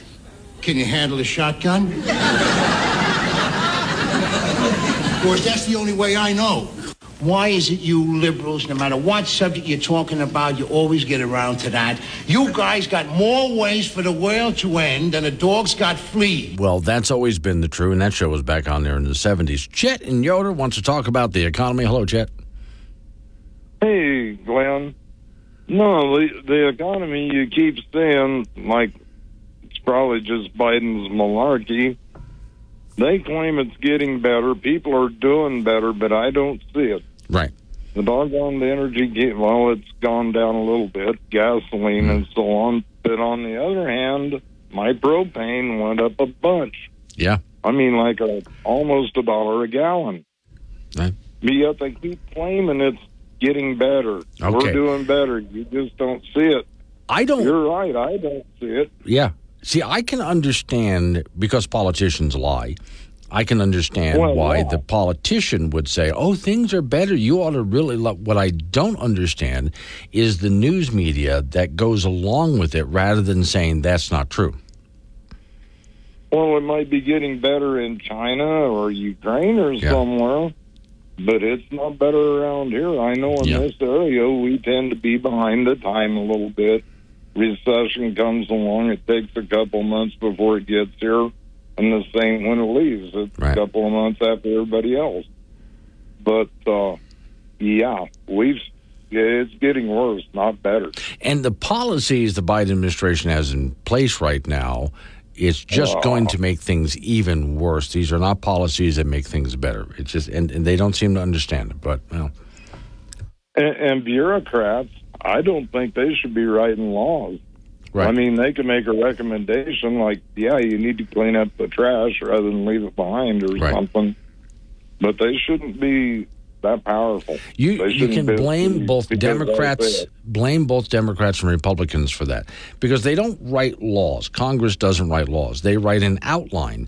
Then they hand it to the bureaucracy and say, "You write the rules to make this happen." And of course, it gets out of control. Pretty much overnight, it gets out of control. Yeah, they write a statute, and then you're supposed to follow the statute, but it's your interpretation of the statute. Yeah, right. Yeah, So I, I don't see it. lot to fix here. Cost of everything keeps going up. Yeah. All right. Well, it, the only real solution here is not the current people we have in office. It's to get people in office who are more interested in getting government under control and limiting its size and power. Because as Ronald Reagan said, government is the problem, not the solution. Oh yeah. Uh, you know, I never did economics in high school or college. I knew some people that did, and they hated it. Yeah. But uh, to me, it's kind of common sense. You know, a little bit of supply and demand, and so on. But yeah, this isn't working, they're lying to us. It's all malarkey. Mm-hmm. Is what I'm going to call it. All right. Thank you for calling, Chet. He's over there in Yoder. Wait, here's the deal, though. It's it's real simple. As more of the libertarian guy and the guy who wrote a book called The Uncomplicated Life, it's real simple. Founding fathers got a lot right, and one of the things they did is limiting the size of government. Because the problems that we're facing today are not because, uh, well, of anything else, the way I see it anyway, th- than government trying to solve all of our problems the more powerful government gets, the more they take power away from you, the more money they take, the bigger they get, the more they try to solve, the worse things get. These people are not the smartest and brightest among us. Every time I watch the average politician on television, I tend to see someone who uh, lies, is corrupt, is often naive, sometimes just flat out stupid. And yet, they claim that they can have they can solve all of these problems. And sometimes the problem doesn't even exist, but they even claim that they can change the weather. Oh yeah, you give them enough power and they're going to fix the weather. Don't worry about it. We'll never have floods or droughts or hurricanes or tornadoes or anything ever again. Forest fires, psh, they're going to take care of that. They can fix anything because they're the almighty politician. What scares me even more is there's people out there who honestly think that they can do it. All right, like Chet just did, we are into the most dangerous time of this radio program every single day, and that would be open phones. Warning. Wake Up Wyoming is about to enter daily open phones. This means that anyone will be allowed to call in and talk about anything. I mean, imagine if we actually allowed you on air to say anything you wanted. Scary, right? Well, we're just that brand of crazy. If you are offended by what other people think, then maybe you want to tune out right about now. Just saying. If you should choose to call, just remember the more funny and interesting you are, the longer Glenn will keep you on the line. Obnoxious jerks will be hung up on. Dave, all right, strap in and let's do this thing. Triple eight ninety seven Woods. The phone number. It's eight eight eight ninety seven W O O D S. Prince is just no, not not the pop star. The other Prince just sent me a note here. My damn gas bill went from thirty five dollars to one hundred fifteen dollars. Crazy. Well. Here's what I was saying last hour about that. So, googly eyes Ocasio Cortez, among other people, just can't seem to understand. In a lot of ways, energy prices have gone down. Uh, gasoline, well, petroleum, crude oil. Uh, natural gas has fluctuated, but it's gone down a bit, and also coal. These are very cheap forms of energy. And yet, despite the fact that energy has gone down in price, your utility bills have gone up. It's nice to see a bit of a relief at the gas pump, but you know that's not going to last. So, how do energy costs keep going up when the cost of extracting energy keeps going down?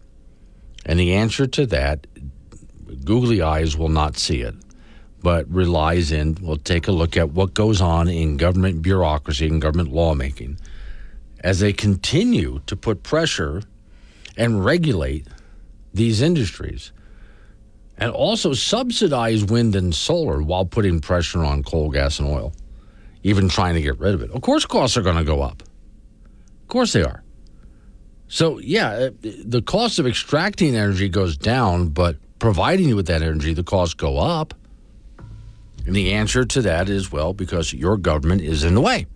Get them out of the way and let the market handle it, right? Kurt is in Colorado about inflation. Hello, Kurt. Hi, Glenn. How are you? Very good. What you got for me?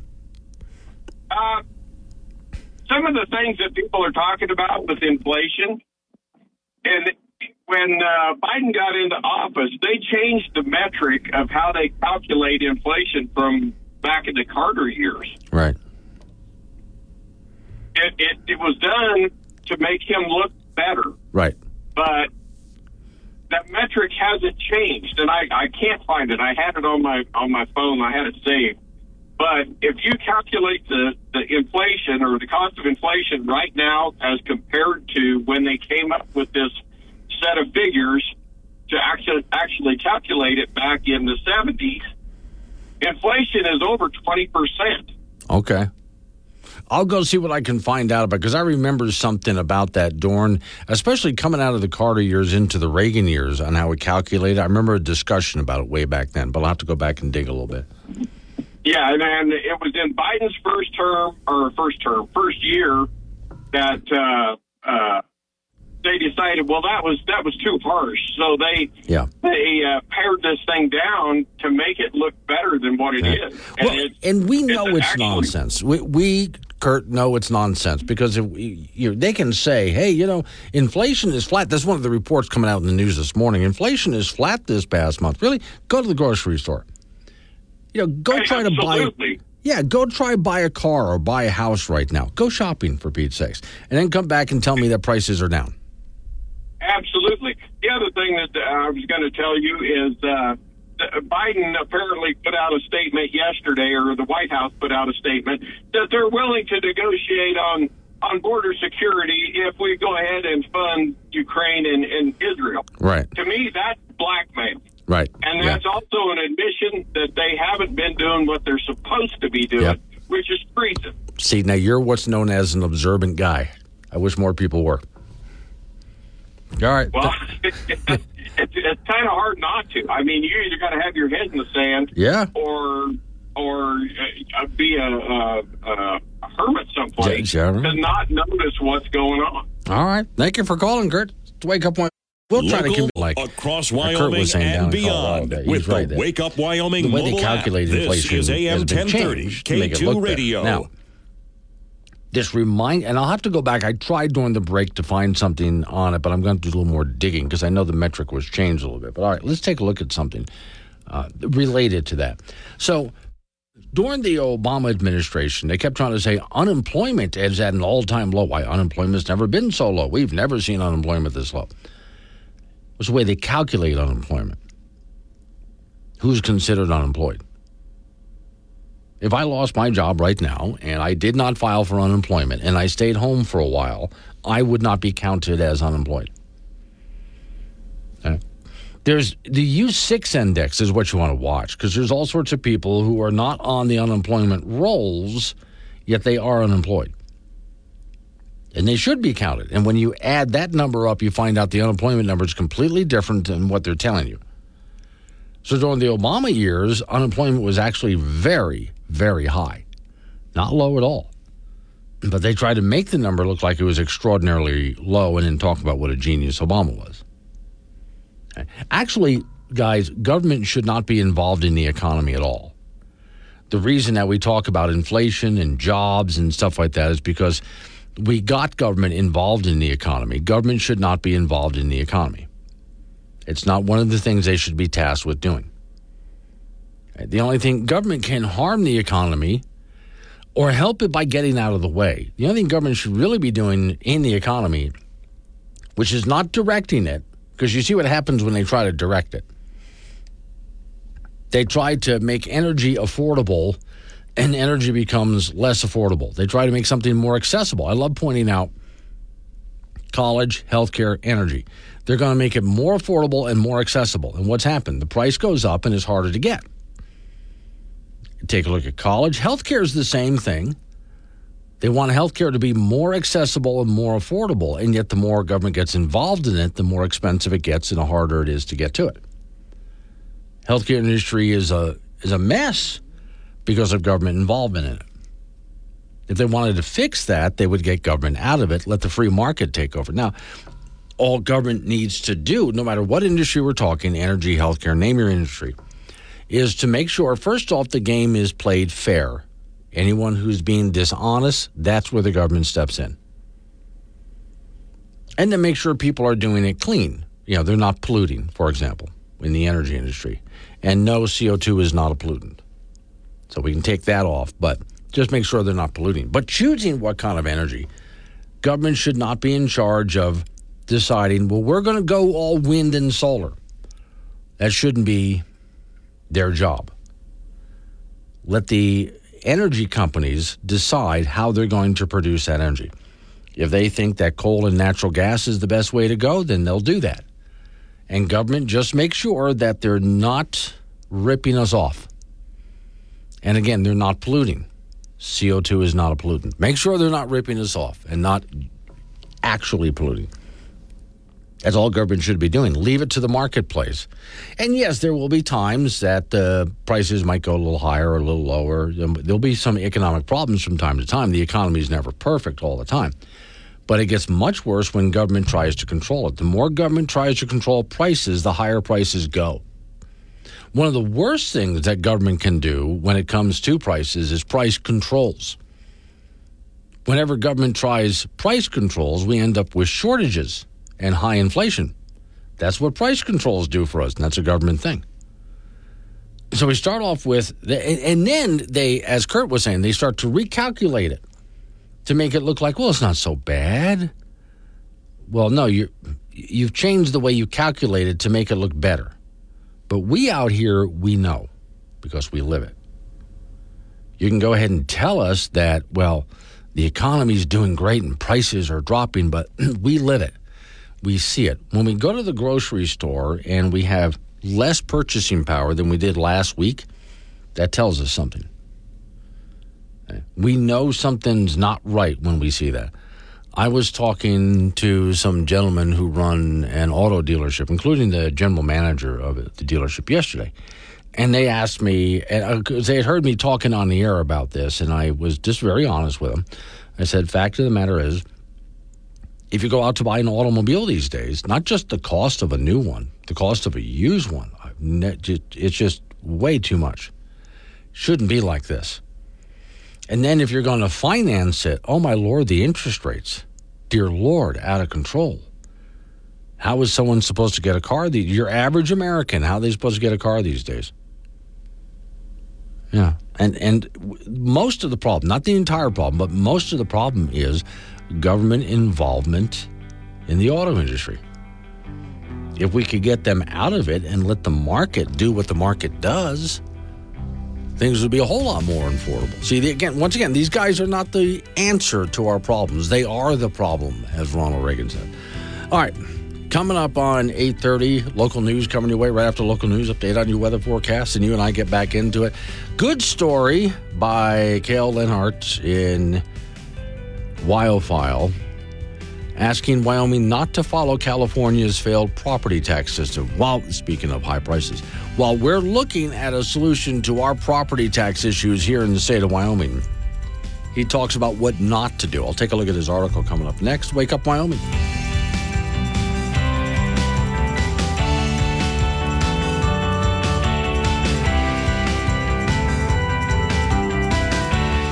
Tuesday. So many opinions, we had to build the Wake Up Wyoming mobile app to hold them all. Free download from AM 1030 K2 Radio.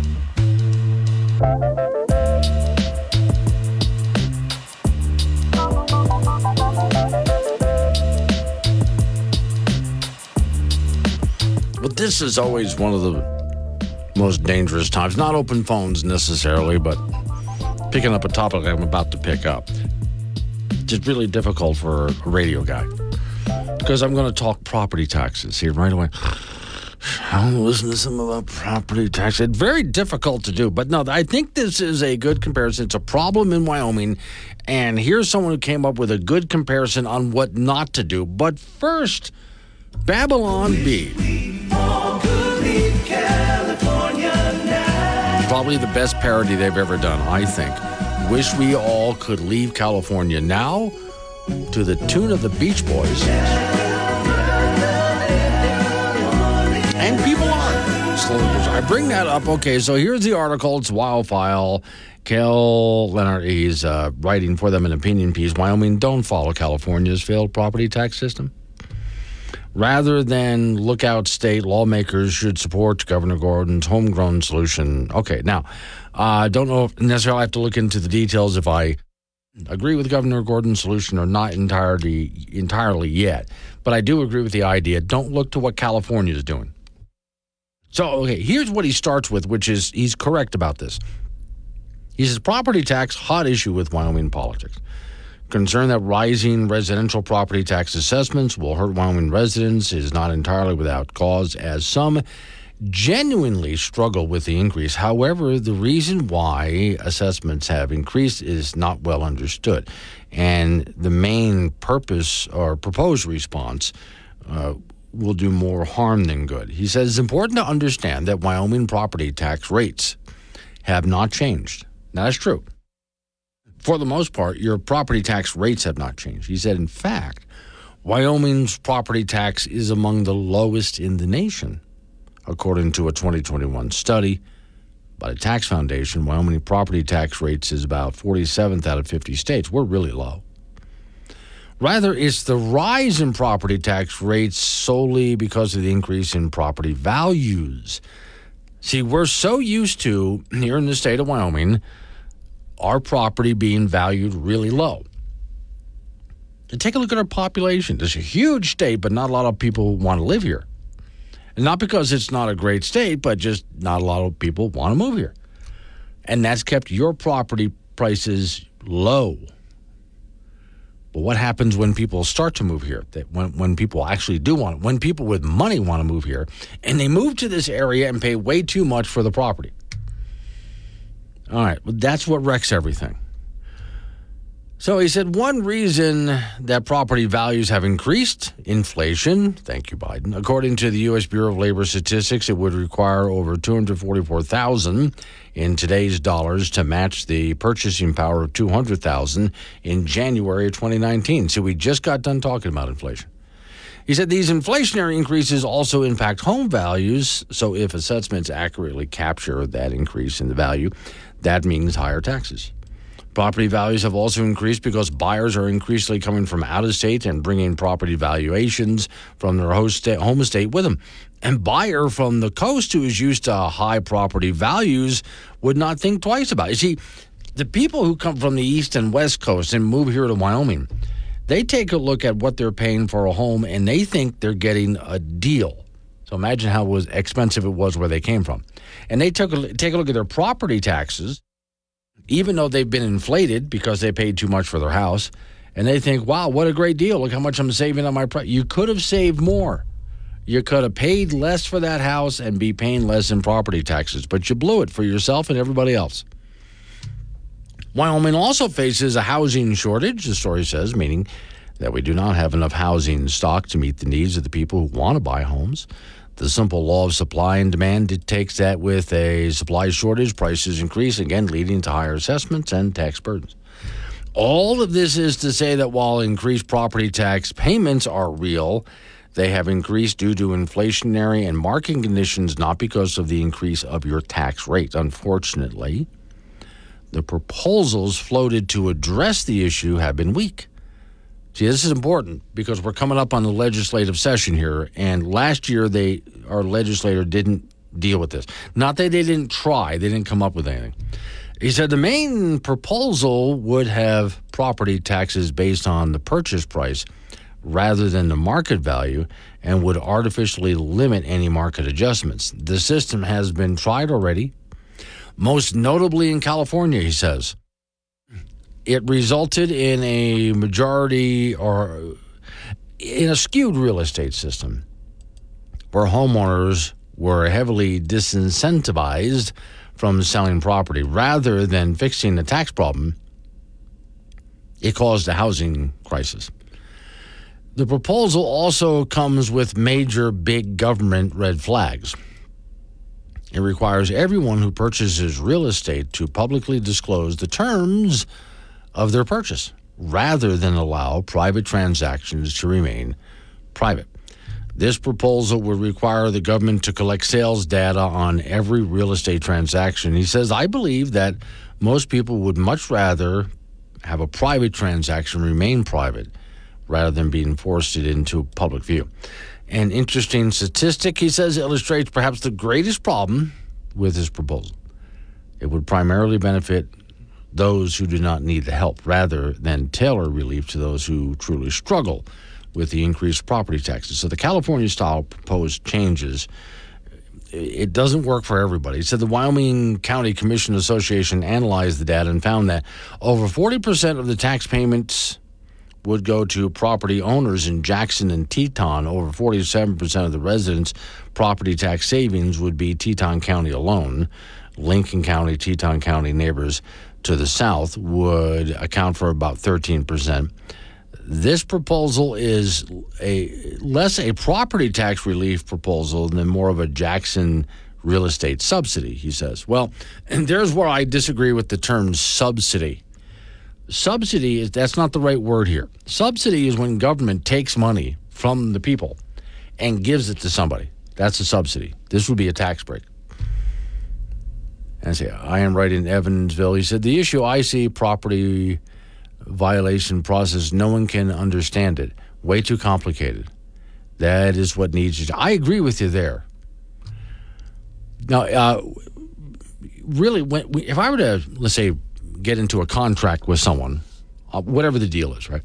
And I look at the contract and I don't understand it, I don't care if it's a good contract or not. No deal because I don't understand it. It's just too complicated things work better when they're simplified, especially when it comes to something like this. trying to figure out the value of your home is a very complicated process. All right, so this author, Kale, says Wyoming already has a rebate system for those who meet the criteria, showing that property taxes are a genuine burden.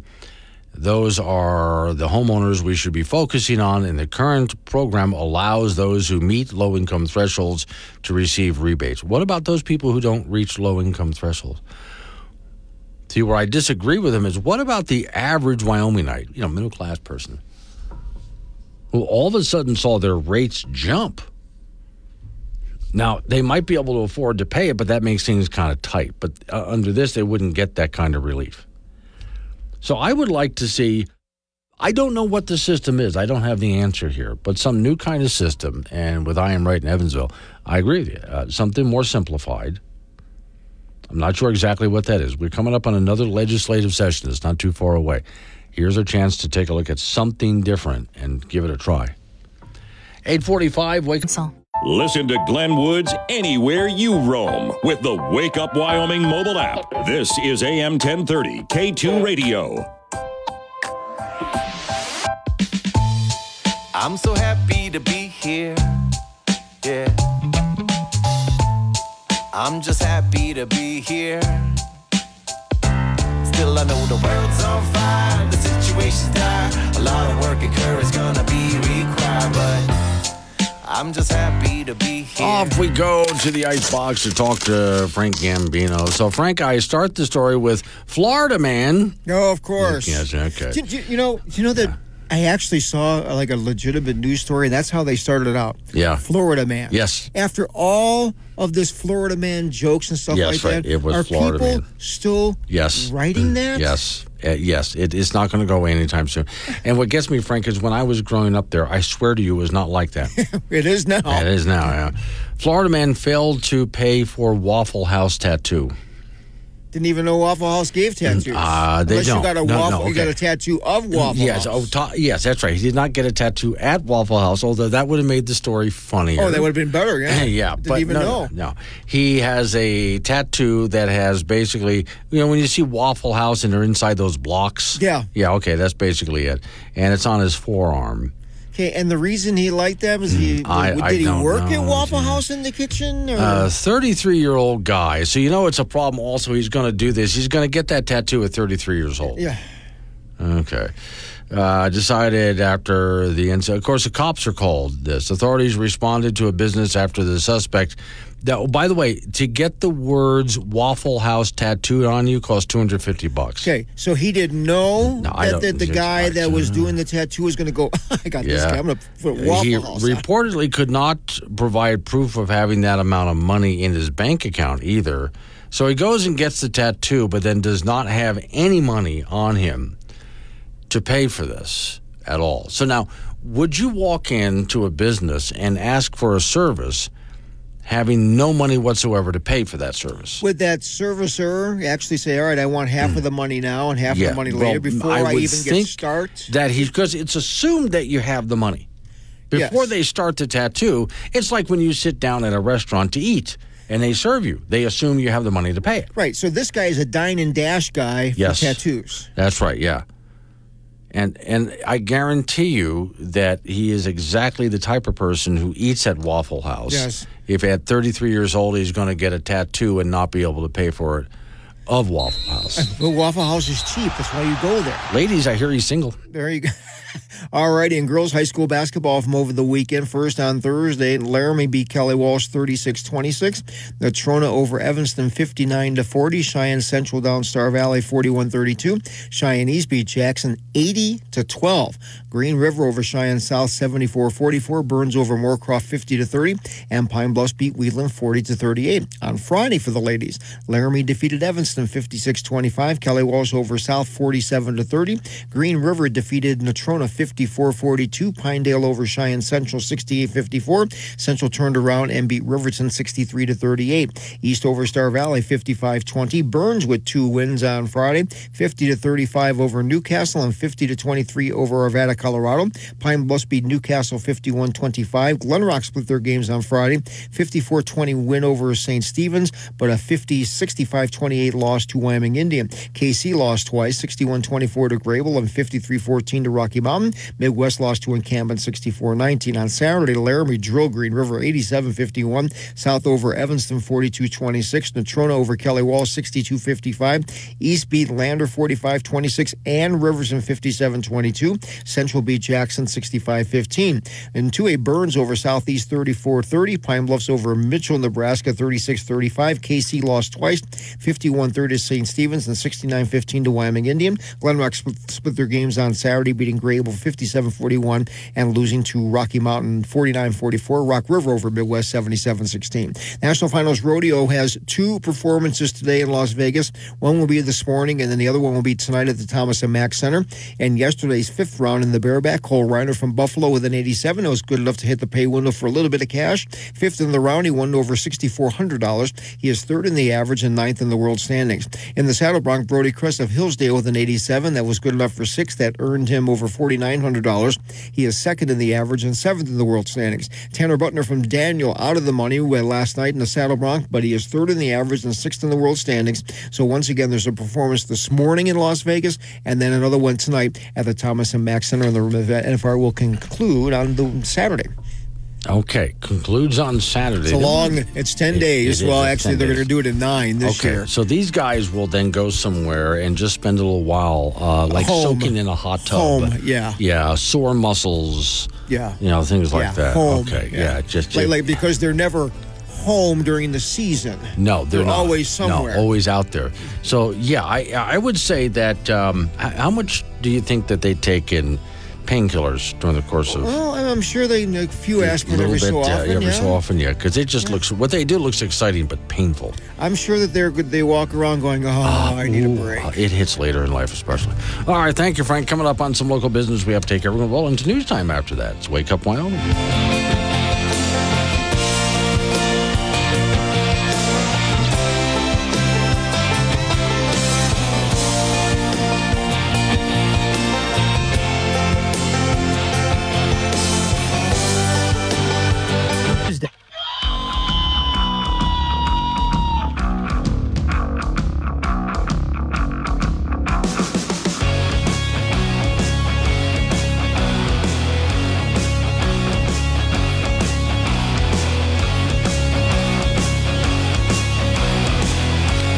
Nine oh six the time. It's Wake Up Wyoming. It is a Wednesday, so over the hump we go. Now I've been having, just so you know, some very long days here, which is not a complaint.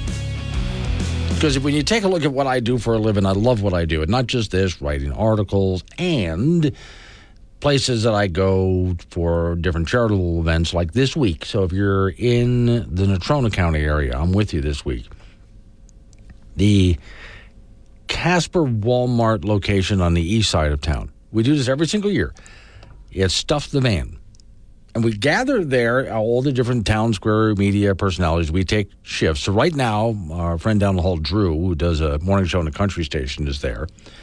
And when Drew's done, it's me. I'm there from 11 a.m. till 3 p.m. So if you think about it, I get here at uh, a little after 2 o'clock in the morning, and my day, every day this week through Saturday, is going to wrap up at 3 p.m.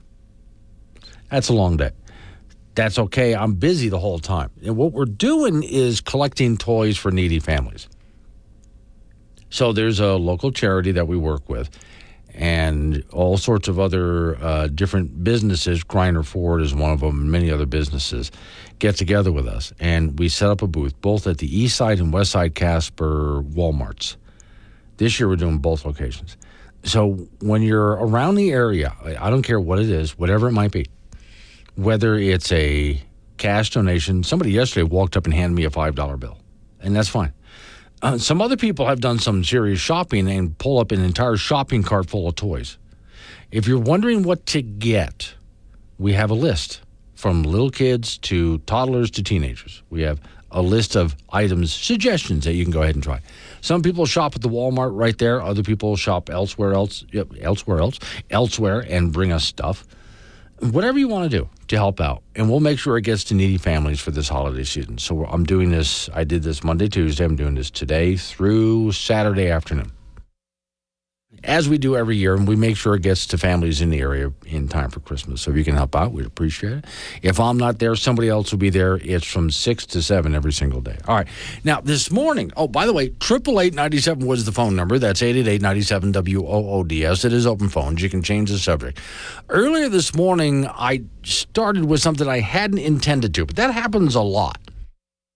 I look over at the ridiculously large television that they put in the studio with me.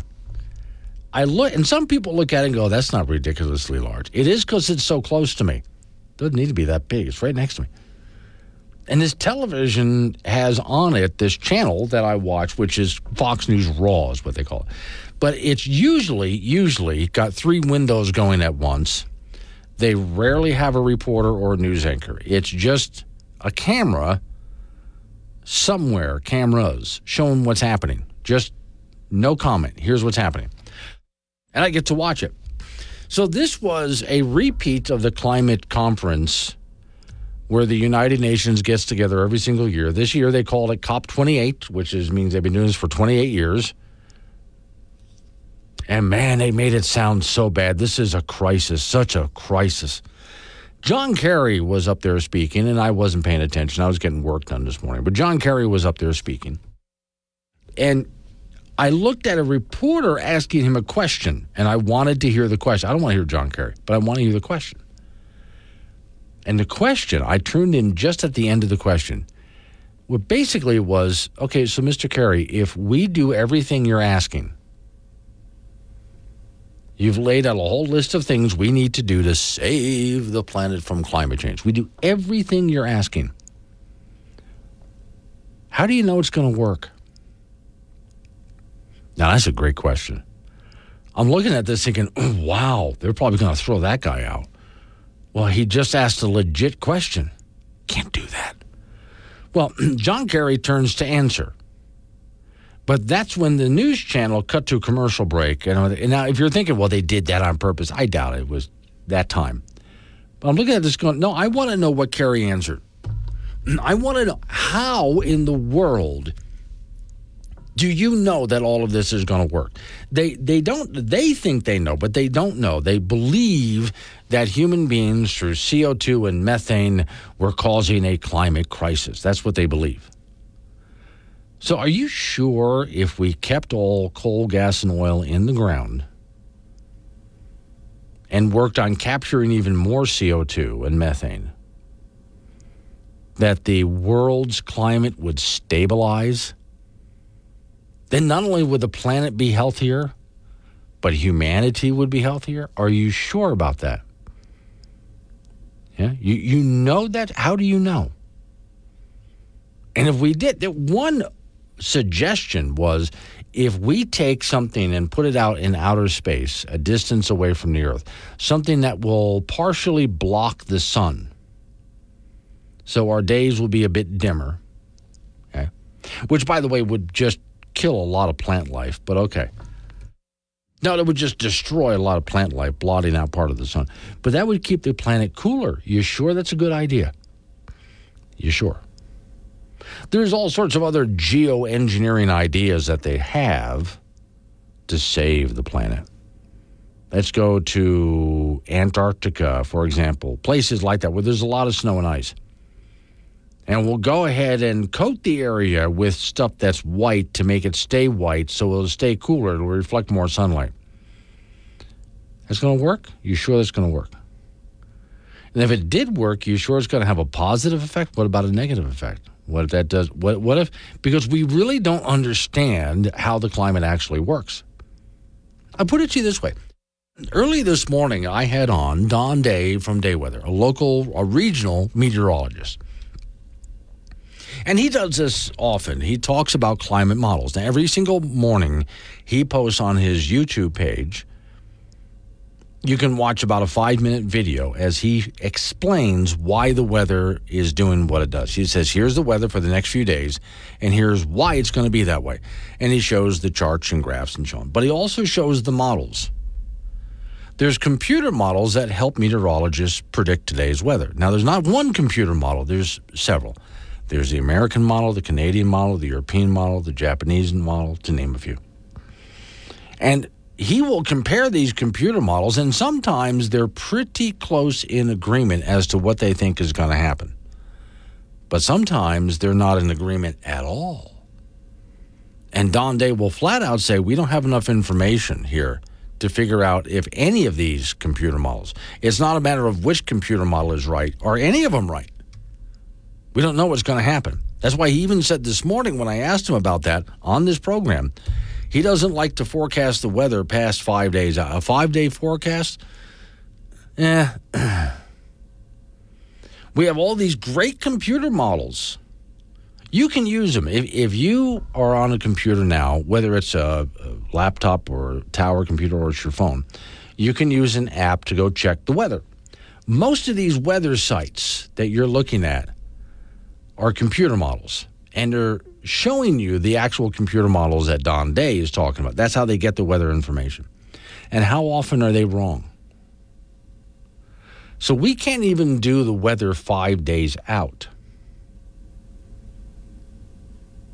So the question is, uh, Mr. John Kerry, if we do everything you say to save the planet, even what Governor Gordon says, we're going to capture and sequester CO2 Wyoming's going to be carbon not neutral, but carbon negative.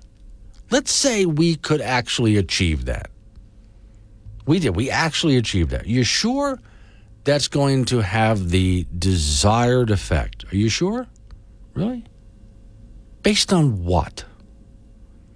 Because nobody has ever actually tried this before. There's been no experiment anywhere that's tried to see if this kind of geoengineering would work. So, how do you know, Mr. Kerry, Governor Gordon, that this is actually going to do what you think it's going to do? And the answer is you don't know. You don't know why the weather is doing what it's doing. And you don't know how to geoengineer it to change it, which is why I keep making fun of politicians when they they in this I don't know which is scarier. On one hand, there's politicians trying to convince us we can fix the weather. Vote for me, I'll fix the weather for you. That's scary enough. Even scarier than that are the people who believe it. 916 wait. Honestly, he's just happy to be here. Catch Glenn Woods on Wake Up Wyoming weekdays at 6 on air on Alexa and on the Wake Up Wyoming app.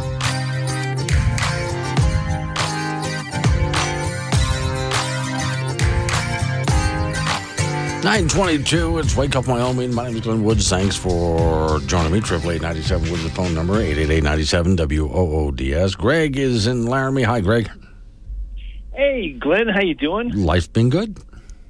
Uh, yes, I know you went on vacation. I Yeah. was just in our nation's capital yesterday. I tried to call in, but um, about energy. But I'll, I'll leave that one since that's going to be a you know an Yeah. everyday topic. Sure. I was calling in about that poll. I read that um, that poll that you and Chuck were talking about, Yeah. and it seems like to me, again, if you read it, it- does read almost like when I read it. Um, you know, uh, the, more of the voters voted for Biden, so that that checks out. Biden won, and they probably could have parsed out, you know, who didn't understand the ballots based on whether they're Republican or Democrat, but they didn't do that. Right. And, and when I read that poll in, in Yahoo, I read all the, the questions. It, it looked like to me that, that that you know you get newer voters or younger voters, and people just don't know how to fill out you know ballots, and probably Right. somebody helped them. Right. The weirdest part is people, you know, a certain part of the electorate voting in places they don't live anymore. Did, did everybody move to Florida? vote here's- okay, here's several things. vice versa. Part of what you just said there, let's go back just a little bit. So, uh, people don't know how to fill out a ballot. Is it the fault of they had a lousy school and they can't figure out a stinking ballot, or is it the fault of the ballot? Well, who knows? I mean, again, every county. We can go back to 2000. Um, I, I can I can go way back the, the Palm Beach butterfly ballot Yeah. when um, somehow Pat Buchanan won in a primarily a Jewish uh, location uh, indicates that the, the the ballot was flawed. Right. So in in Wyoming, you know, they're fairly you know understandable because every county is pretty much the same. Yeah. But in in other counties, you know, again, people do ask how to fill out stuff or what should I vote for on this particular who's this judge? And I can see people having a discussion about that Right. and answering the question and say, "Yeah, I helped Yeah. do something." Or, this is why, and yeah, I know I Greg. stuck it in the mail. Well, I know, Greg, a lot of people misunderstand when I do this, but every election cycle, I start my stay out the vote campaign. Not the get out the vote, the stay out the vote campaign. Because as a citizen, while you have a right to vote, you also have a responsibility to know who and what is on the ballot and how to fill out the ballot. And if you can't live up to that responsibility, do us all a favor, stay home. So that's my to that I you know that first part there is learn how to do this. Learn what you're doing before you you should know everything on that ballot before you even show up. Now the next part is and I've watched interviews. I don't think this happens a lot, Greg, but it does happen. There are people who've lived in places cuz you know they had to take different jobs, they moved around and they find out that they have not been taken off the voter rolls in more than one place. And then they find out, hey, you mean I can vote like two, three times? And so they do because they're not honest people. Now, that's up to the state to make sure that their voter rolls are purged because dishonest people exist. Well, yeah, I I realize that. Again, I think we're of two different. mi- I look at the best in people. Sometimes other people look at that everybody's up to something. Yeah. Um, I was married to that kind of person. I'll Yeah. just be honest with you. Yeah. So I did learn to look at that kind of behavior. Yeah. But but I just think people are you know entirely either uh, lazy or or not entirely dishonest. I just look at people more in a positive light that I don't Yeah. think people are going around. I mean, I just can't imagine going from county to county. Right.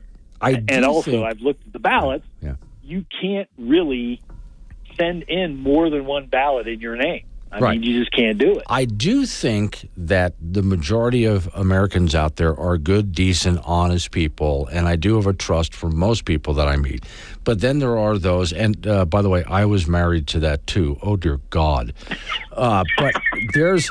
I had not heard that story. Oh, we, we Please, that's them. you know, one of these days you and I will have a cup of coffee and we'll commiserate about that. But anyway, I I just put it behind me and got on with my life, you know, because there's no fixing that, and I think you understand.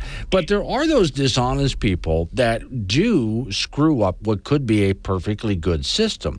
But it's not so much, even though there are dishonest people, and we do have to watch out for them. That's why we have certain rules and laws in place more of a concern that I have, Greg, is lazy. Like you hear me picking on reporters all the time for not even trying to cover a story properly, and so you and I get misinformed about something because the person who we trust to do homework and give us good information, they're not even trying. There's voters out there that show up on election day. This is the first time they've ever seen the ballot. They have no idea most of what's on it, and they guess and that does nobody any good. That does nothing but hurt the country. These are things I would love to fix. I just, Greg, don't know how to fix them. Well, I wonder about, you know, again, let's think about that. Yeah. Let's think if you have a provision, let's think if, if let's say Albany County produces the ballot Yeah. and they send it over to, to schools and let them, you know, uh, to the high school and say, hey, fill this thing out, see how it is. Yeah. Now, or, now it should say sample across it. But but the, does that cause too much controversy and too much disruption? But I do believe you're, you're correct. Is that we should have some sort of training on those things. Uh, Yeah. Again, I I didn't learn too much about business in school. I learned it by working at a restaurant. Yeah. So again, a lot of the skills that that we need, especially to fill out ballots, maybe we should have. You know, Chuck Gray go county to county and Mm-hmm. school to school, spend his time wisely, and and, um, and show people how to fill out a ballot and what the ballot should look like and Yeah. what information you should know. I do think that's something that should be taught as a basic, because it wouldn't take long to do. Pick like the No. civics class. Remember, we used to have civics classes? Do that I and say, it. here's what a ballot looks like, and here's how you fill it out. And by the way, here's how you do a little bit of research so you know who and what you're voting for. So you don't show up like some bonehead and check boxes just because, well, that looked like a good name. I think I saw plenty of road signs out. I guess I'll pick that jerk. yeah, that's how Well, that's the way they pick them. All right, I gotta run to news time. I was in high school. I was looking for something else. Have a Yeah. good one, Jeff. Yeah, thank you. I appreciate it. Coming up on some local business we have to take care of. Got to roll into local news update on your weather forecast. You and I get back into it. I got some Christmas stuff. We'll get off the regular news topics. Unless you change the subject, it's Wake Up Wyoming.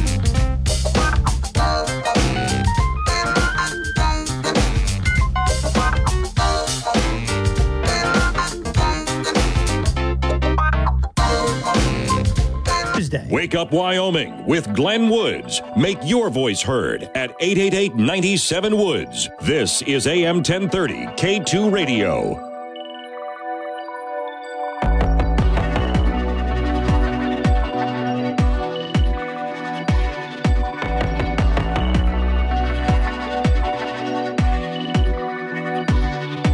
Nine thirty-six the time. It's Wake Up Wyoming. All right, coming up on Christmas here. That means people sit down and start writing their letters to Santa. Even liberals. Dear Santix, hi, it's me again. First, I want you to know that I respect the fact that you might now identify differently than you did last year. So I'll keep calling you Santix until you say otherwise. I don't want to get coal for misgendering you. I want another winter of severe illness and death for those non compliant right wing conspiracy theorists. Can you believe they're still around? I thought for sure the first one would wipe them out, but they look healthier and happier than ever. And I don't like that. That's not fair to people like me who followed orders in this free country. Speaking of following orders, can you send me some extra boosters? Ever since the first ones I got, I haven't been feeling very well. I'm guessing that must mean they're working, and I just need a few more. I tried to tweet that, but those hateful conservatives ganged up on me and ratioed me to Middle Earth. I'm furious that Elon Musk bought Twitter and wants to bring free speech back to the platform. Honestly, if it's not too much trouble, can you make one of my gifts be a massive power outage at Twitter headquarters? Ever since people have started being allowed to tweet things I disagree with again, I've been so enraged I can barely function. My heart starts pumping extra fast and I just can't calm down and it just starts to feel like, whew. Okay, I'm good for the next few minutes. Almost thought climate change was about to finish me off. That's what's been causing so many of my friends to start dropping like flies. Yeah, climate change. It definitely wouldn't have anything to do with, you know, the thing. Speaking of that, can you give me something that makes me feel like I'm morally superior again? This time last year, I felt so cool showing my little compliance card to everyone, but nobody asks to see it anymore, and that makes me feel kinda dumb. And I'm not dumb at all. I'm really smart. The world also needs more electric cars. So I'm going to have to ask for one of those this year too. Just not a Tesla. That'll show Elon. I know you have to mine thousands and thousands of pounds of earth to get the materials needed for one electric car battery, but that's a price I'm willing to pay to save the earth. And it's okay. I won't even be able to charge or drive it very much anyway thanks to rolling blackouts due to energy shortages in my blue city. It'll be perfect. Maybe one day we can all eat bugs and live in little pods and own nothing and be happy. When we can't afford to own anything anymore, the government will be able to take care of us. And they never mess anything up at all. It'll be great. Oh, that reminds me. Can you give the government even more power? I only want it because conservatives don't want it. They say it's silly to believe that you, a bearded man, will give me free stuff, but they're just being bigots. Guys with beards promising free stuff has always worked so well in the past. I understand if you can't get me everything I want this year. If you're too stressed and busy, please just donate all my gifts to Ukraine. I don't think we've given them enough money so far. Happy holidays, Santix. I hope you enjoy the ethically sourced soy milk and bug protein cookies I'm leaving out just for you. ethically sourced and bug milk. Okay, ethically sourced protein cookies and bug milk that I don't. Okay, I you know see, if you okay, if you give coal into a stocking of a kid in Wyoming, the kid thinks he hit the jackpot because it's Wyoming and coal, and that's just like the coolest thing ever. On the other hand, if you uh, give coal to someone on the left for Christmas, uh, you've done about the most uh, offensive thing possible. Uh, they will probably go out and put it back in the ground where it came from, because you know we're supposed to keep it all in the ground anyway.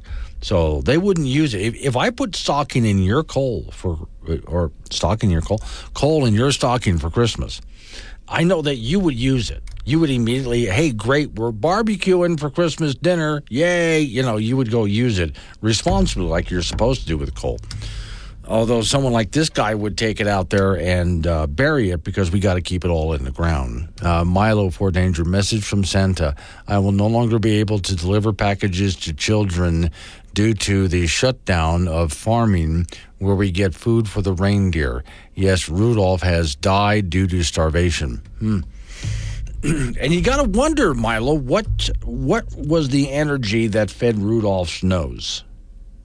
Yeah, see and when okay, do do deer release methane like cows? I kind of think they do. So you'll have to tell me. I think deer probably release methane just like cows do. So here's Santa going all over the world in one night. What do you think the um, greenhouse gas emissions are on that? Considering what you have to feed reindeer in order to get them to go faster than the speed of light. We're talking, you know, breaking the the time continuum here in order for him to be able to travel around the entire planet. He's got to be this is faster than sound and faster than light travel here. So so Santa doing the entire planet in one night leaves what kind of a footprint out there? Yeah, I, I would think that they would be opposed to that and they'd want to keep Santa on the ground as well. You know, I, I, I just can't imagine. And then Santa oftentimes is he's associated with capitalism, and he, they're not going to like that either. Santa also delivers a lot of guns. I mean, face it, kids and adults. In, uh, when I say kids in Wyoming, I'm including the adults. Want guns for Christmas, and Santa's going to be delivering lots of guns too. So they must really hate. I don't know why this guy was writing Santa Claus. They must then again, as he said, uh, bearded men giving out free stuff has always worked so well, right? Marxism. Let's wake up, Wyoming. We're shopping. in the state. Um, within I'm his getting price lazier, range. and I need in to put more effort Wyoming into it. with Sometimes Glenn just you know you got an idea of what's 6. going on. Mm. Okay, let's keep it on the low, low. You know, Sure. And and you're wandering through aisles, and and, and it's not like the first thing you run into you take. Yeah. You know, Yeah, I mean, okay. however, I, I will I will tell you this. I could I couldn't believe this. I was trying to order something online, and I probably wasn't using the right website. So it was an item. It was an item for about twelve bucks. Right. You know, I'm like, all right, yeah, I'll take that. You know, and then all of a sudden, the, the shipping options, Mm-hmm. one was like for for two days, thirty five bucks. Uh-huh. Yep. And the other one for like overnight was like fifty. I'm like, Yep. why am I paying like eighty dollars for something that's twelve dollars? Exactly right. I've come across that same problem myself. You got to watch out for those things because they'll pop up on you all of a sudden. Okay. I mean, I mean that's the whole thing, you know. And uh, and, and uh, you know, just to to your point, I, I don't want to get into the habit of gift cards, Right. But gift cards are the tickets. Well, now for me, a gift card, there are some people that I know that when I've given them a well thought out gift, they ask for the receipt because they want to return it. And you do that a couple of times to me, you are on the gift card list. I don't I don't have a problem really with the gift cards Yeah. because they are going to get, They'll get what they want. they want. Okay, now I every year post some dangerous toys that you can go ahead and buy people, like uh, Rubber bands. Well, hey, that's a good one. I haven't thought about that. The this is an old one, but you can still find it out there if you know who to talk to. The U two eighty three Atomic Energy Lab. Yes. Remember that one? This actually came across. Uh, it was around the time shortly after the atomic bomb was a big thing because it was new, and you could actually get some radioactive material with it. really? Yes, CSI Lab Kit. Okay. It's a forensic lab kit for kids to And basically, you ask your sister to play dead. a glass blowing kit. What could go wrong? No, because you have experience with What glass could what could go wrong? Yeah. Lawn darts. Those aren't so bad if you if you, if people right. will behave themselves and, and throw them into the lawn and out at each Right. other. This one I really did like. I do want one of these. They were banned a while ago, but I thought they were just the coolest thing. It's a crossbow, right? But it's a tiny crossbow, and it's made to fit a toothpick. So you can Oh. shoot a toothpick across a room. That is dangerous. Very, I, very dangerous. I gotta have one. National Finals Rodeo moving along this morning and tonight at the Thomas and Mack Center in Las Vegas. There are two rounds scheduled for today. Now, in yesterday's fifth round in the bareback, Cole Reiner out of Buffalo rang up an 87. That was good enough for fifth in the round. He won just over $6,400. So he's third in the average of the NFR and ninth in the world standings. In the saddle, Brock Brody Cress from Hillsdale with an 87 was good enough for sixth place. That earned him over forty nine hundred bucks. That's how tough that event was last night. So he was second in the average, seventh in the world standings. Tanner Butner of Daniel out of the money in the Saddle Bronc last night. Who he so he is third in the average and sixth in the world standing. There are so there are two performances today, one this morning and then one tonight at the Thomas and Mack Center in Las Vegas. Girls high school basketball from over the weekend. First on Thursday, Laramie a winner over Kelly Walsh, 36-26. Natrona beat Evanston 59-40. Cheyenne Central down Star Valley 41-32. Cheyenne East a big winner over Jackson 80 to 12. Green River over Cheyenne South 74-44. Burns over Moorcroft 50 to 30. And Pine Bluffs beat Wheatland 40 to 38. On Friday for the ladies, Laramie beat Evanston 56-25. Kelly Walsh over Cheyenne South 47-30. Green River beat Natrona 54-42. Pinedale over Cheyenne Central 68-44. Central turned right around and beat Riverton 63 to 38. East over Star Valley 55-20. And 2A Burns with a couple of wins 50 to 35 over Newcastle and 50 to 23 over Arvada, Clearmont. Pine Bluffs over Newcastle 51-25. Glenrock split their games on Friday 54-20 win over St. Stephen's, but a 65-28 loss to Wyoming Indian. Kaycee lost twice 61-24 to Greybull and 53-14 to Rocky Mountain. Midwest lost to Encampment 64-19. Lastly on Saturday, Laramie over Green Rivers 87-51. South beat Evanston 42-26. And Natrona a winner over Kelly Walsh in the Battle of Casper 62-55. East over Lander 45-26. Riverton beat and, and, and East beat Riverton 57-22. Central a winner over Jackson 65-15. In 2A, Burns over Southeast 34 to 30. Pine Bluffs beat Mitchell, Nebraska 36-35. Greybull split their games, beating Greybull 57-41 and losing the Rocky Mountain 49-44. In 1A, Rock River over Midwest 77-16. And it was Kaycee losing twice. 41-30 to St. Stephen's and 69-15 to Wyoming Indian. There are uh, flamethrowers for sale, small Oh, nice, handheld yeah. ones. Got to have one of those. I don't see why not. Would you like to buy a tank? Uh, How about just like a regular slingshot? Is, Oh, is- is- wow. is that No. illegal now too? No, no. In fact, a friend of mine, she is a uh, officer with the Bureau of Land Management, and I just know the kinds of toys she likes, so I got her a wrist rocket. Is it, that, that's basically what it is, right? Basic with the big metal balls that you fire and those kind of things. It yeah. can break windows and you know and Oh my God! No, no. She said she has a bunch of annoying birds in her backyard, Oh, yeah, going to yeah, bite yeah, it. yeah, so she just thought it was the greatest gift ever. All right, thank you, Frank. Coming up on some local business we have to take care of. We'll roll into news time after that. Let's wake up, Wyoming.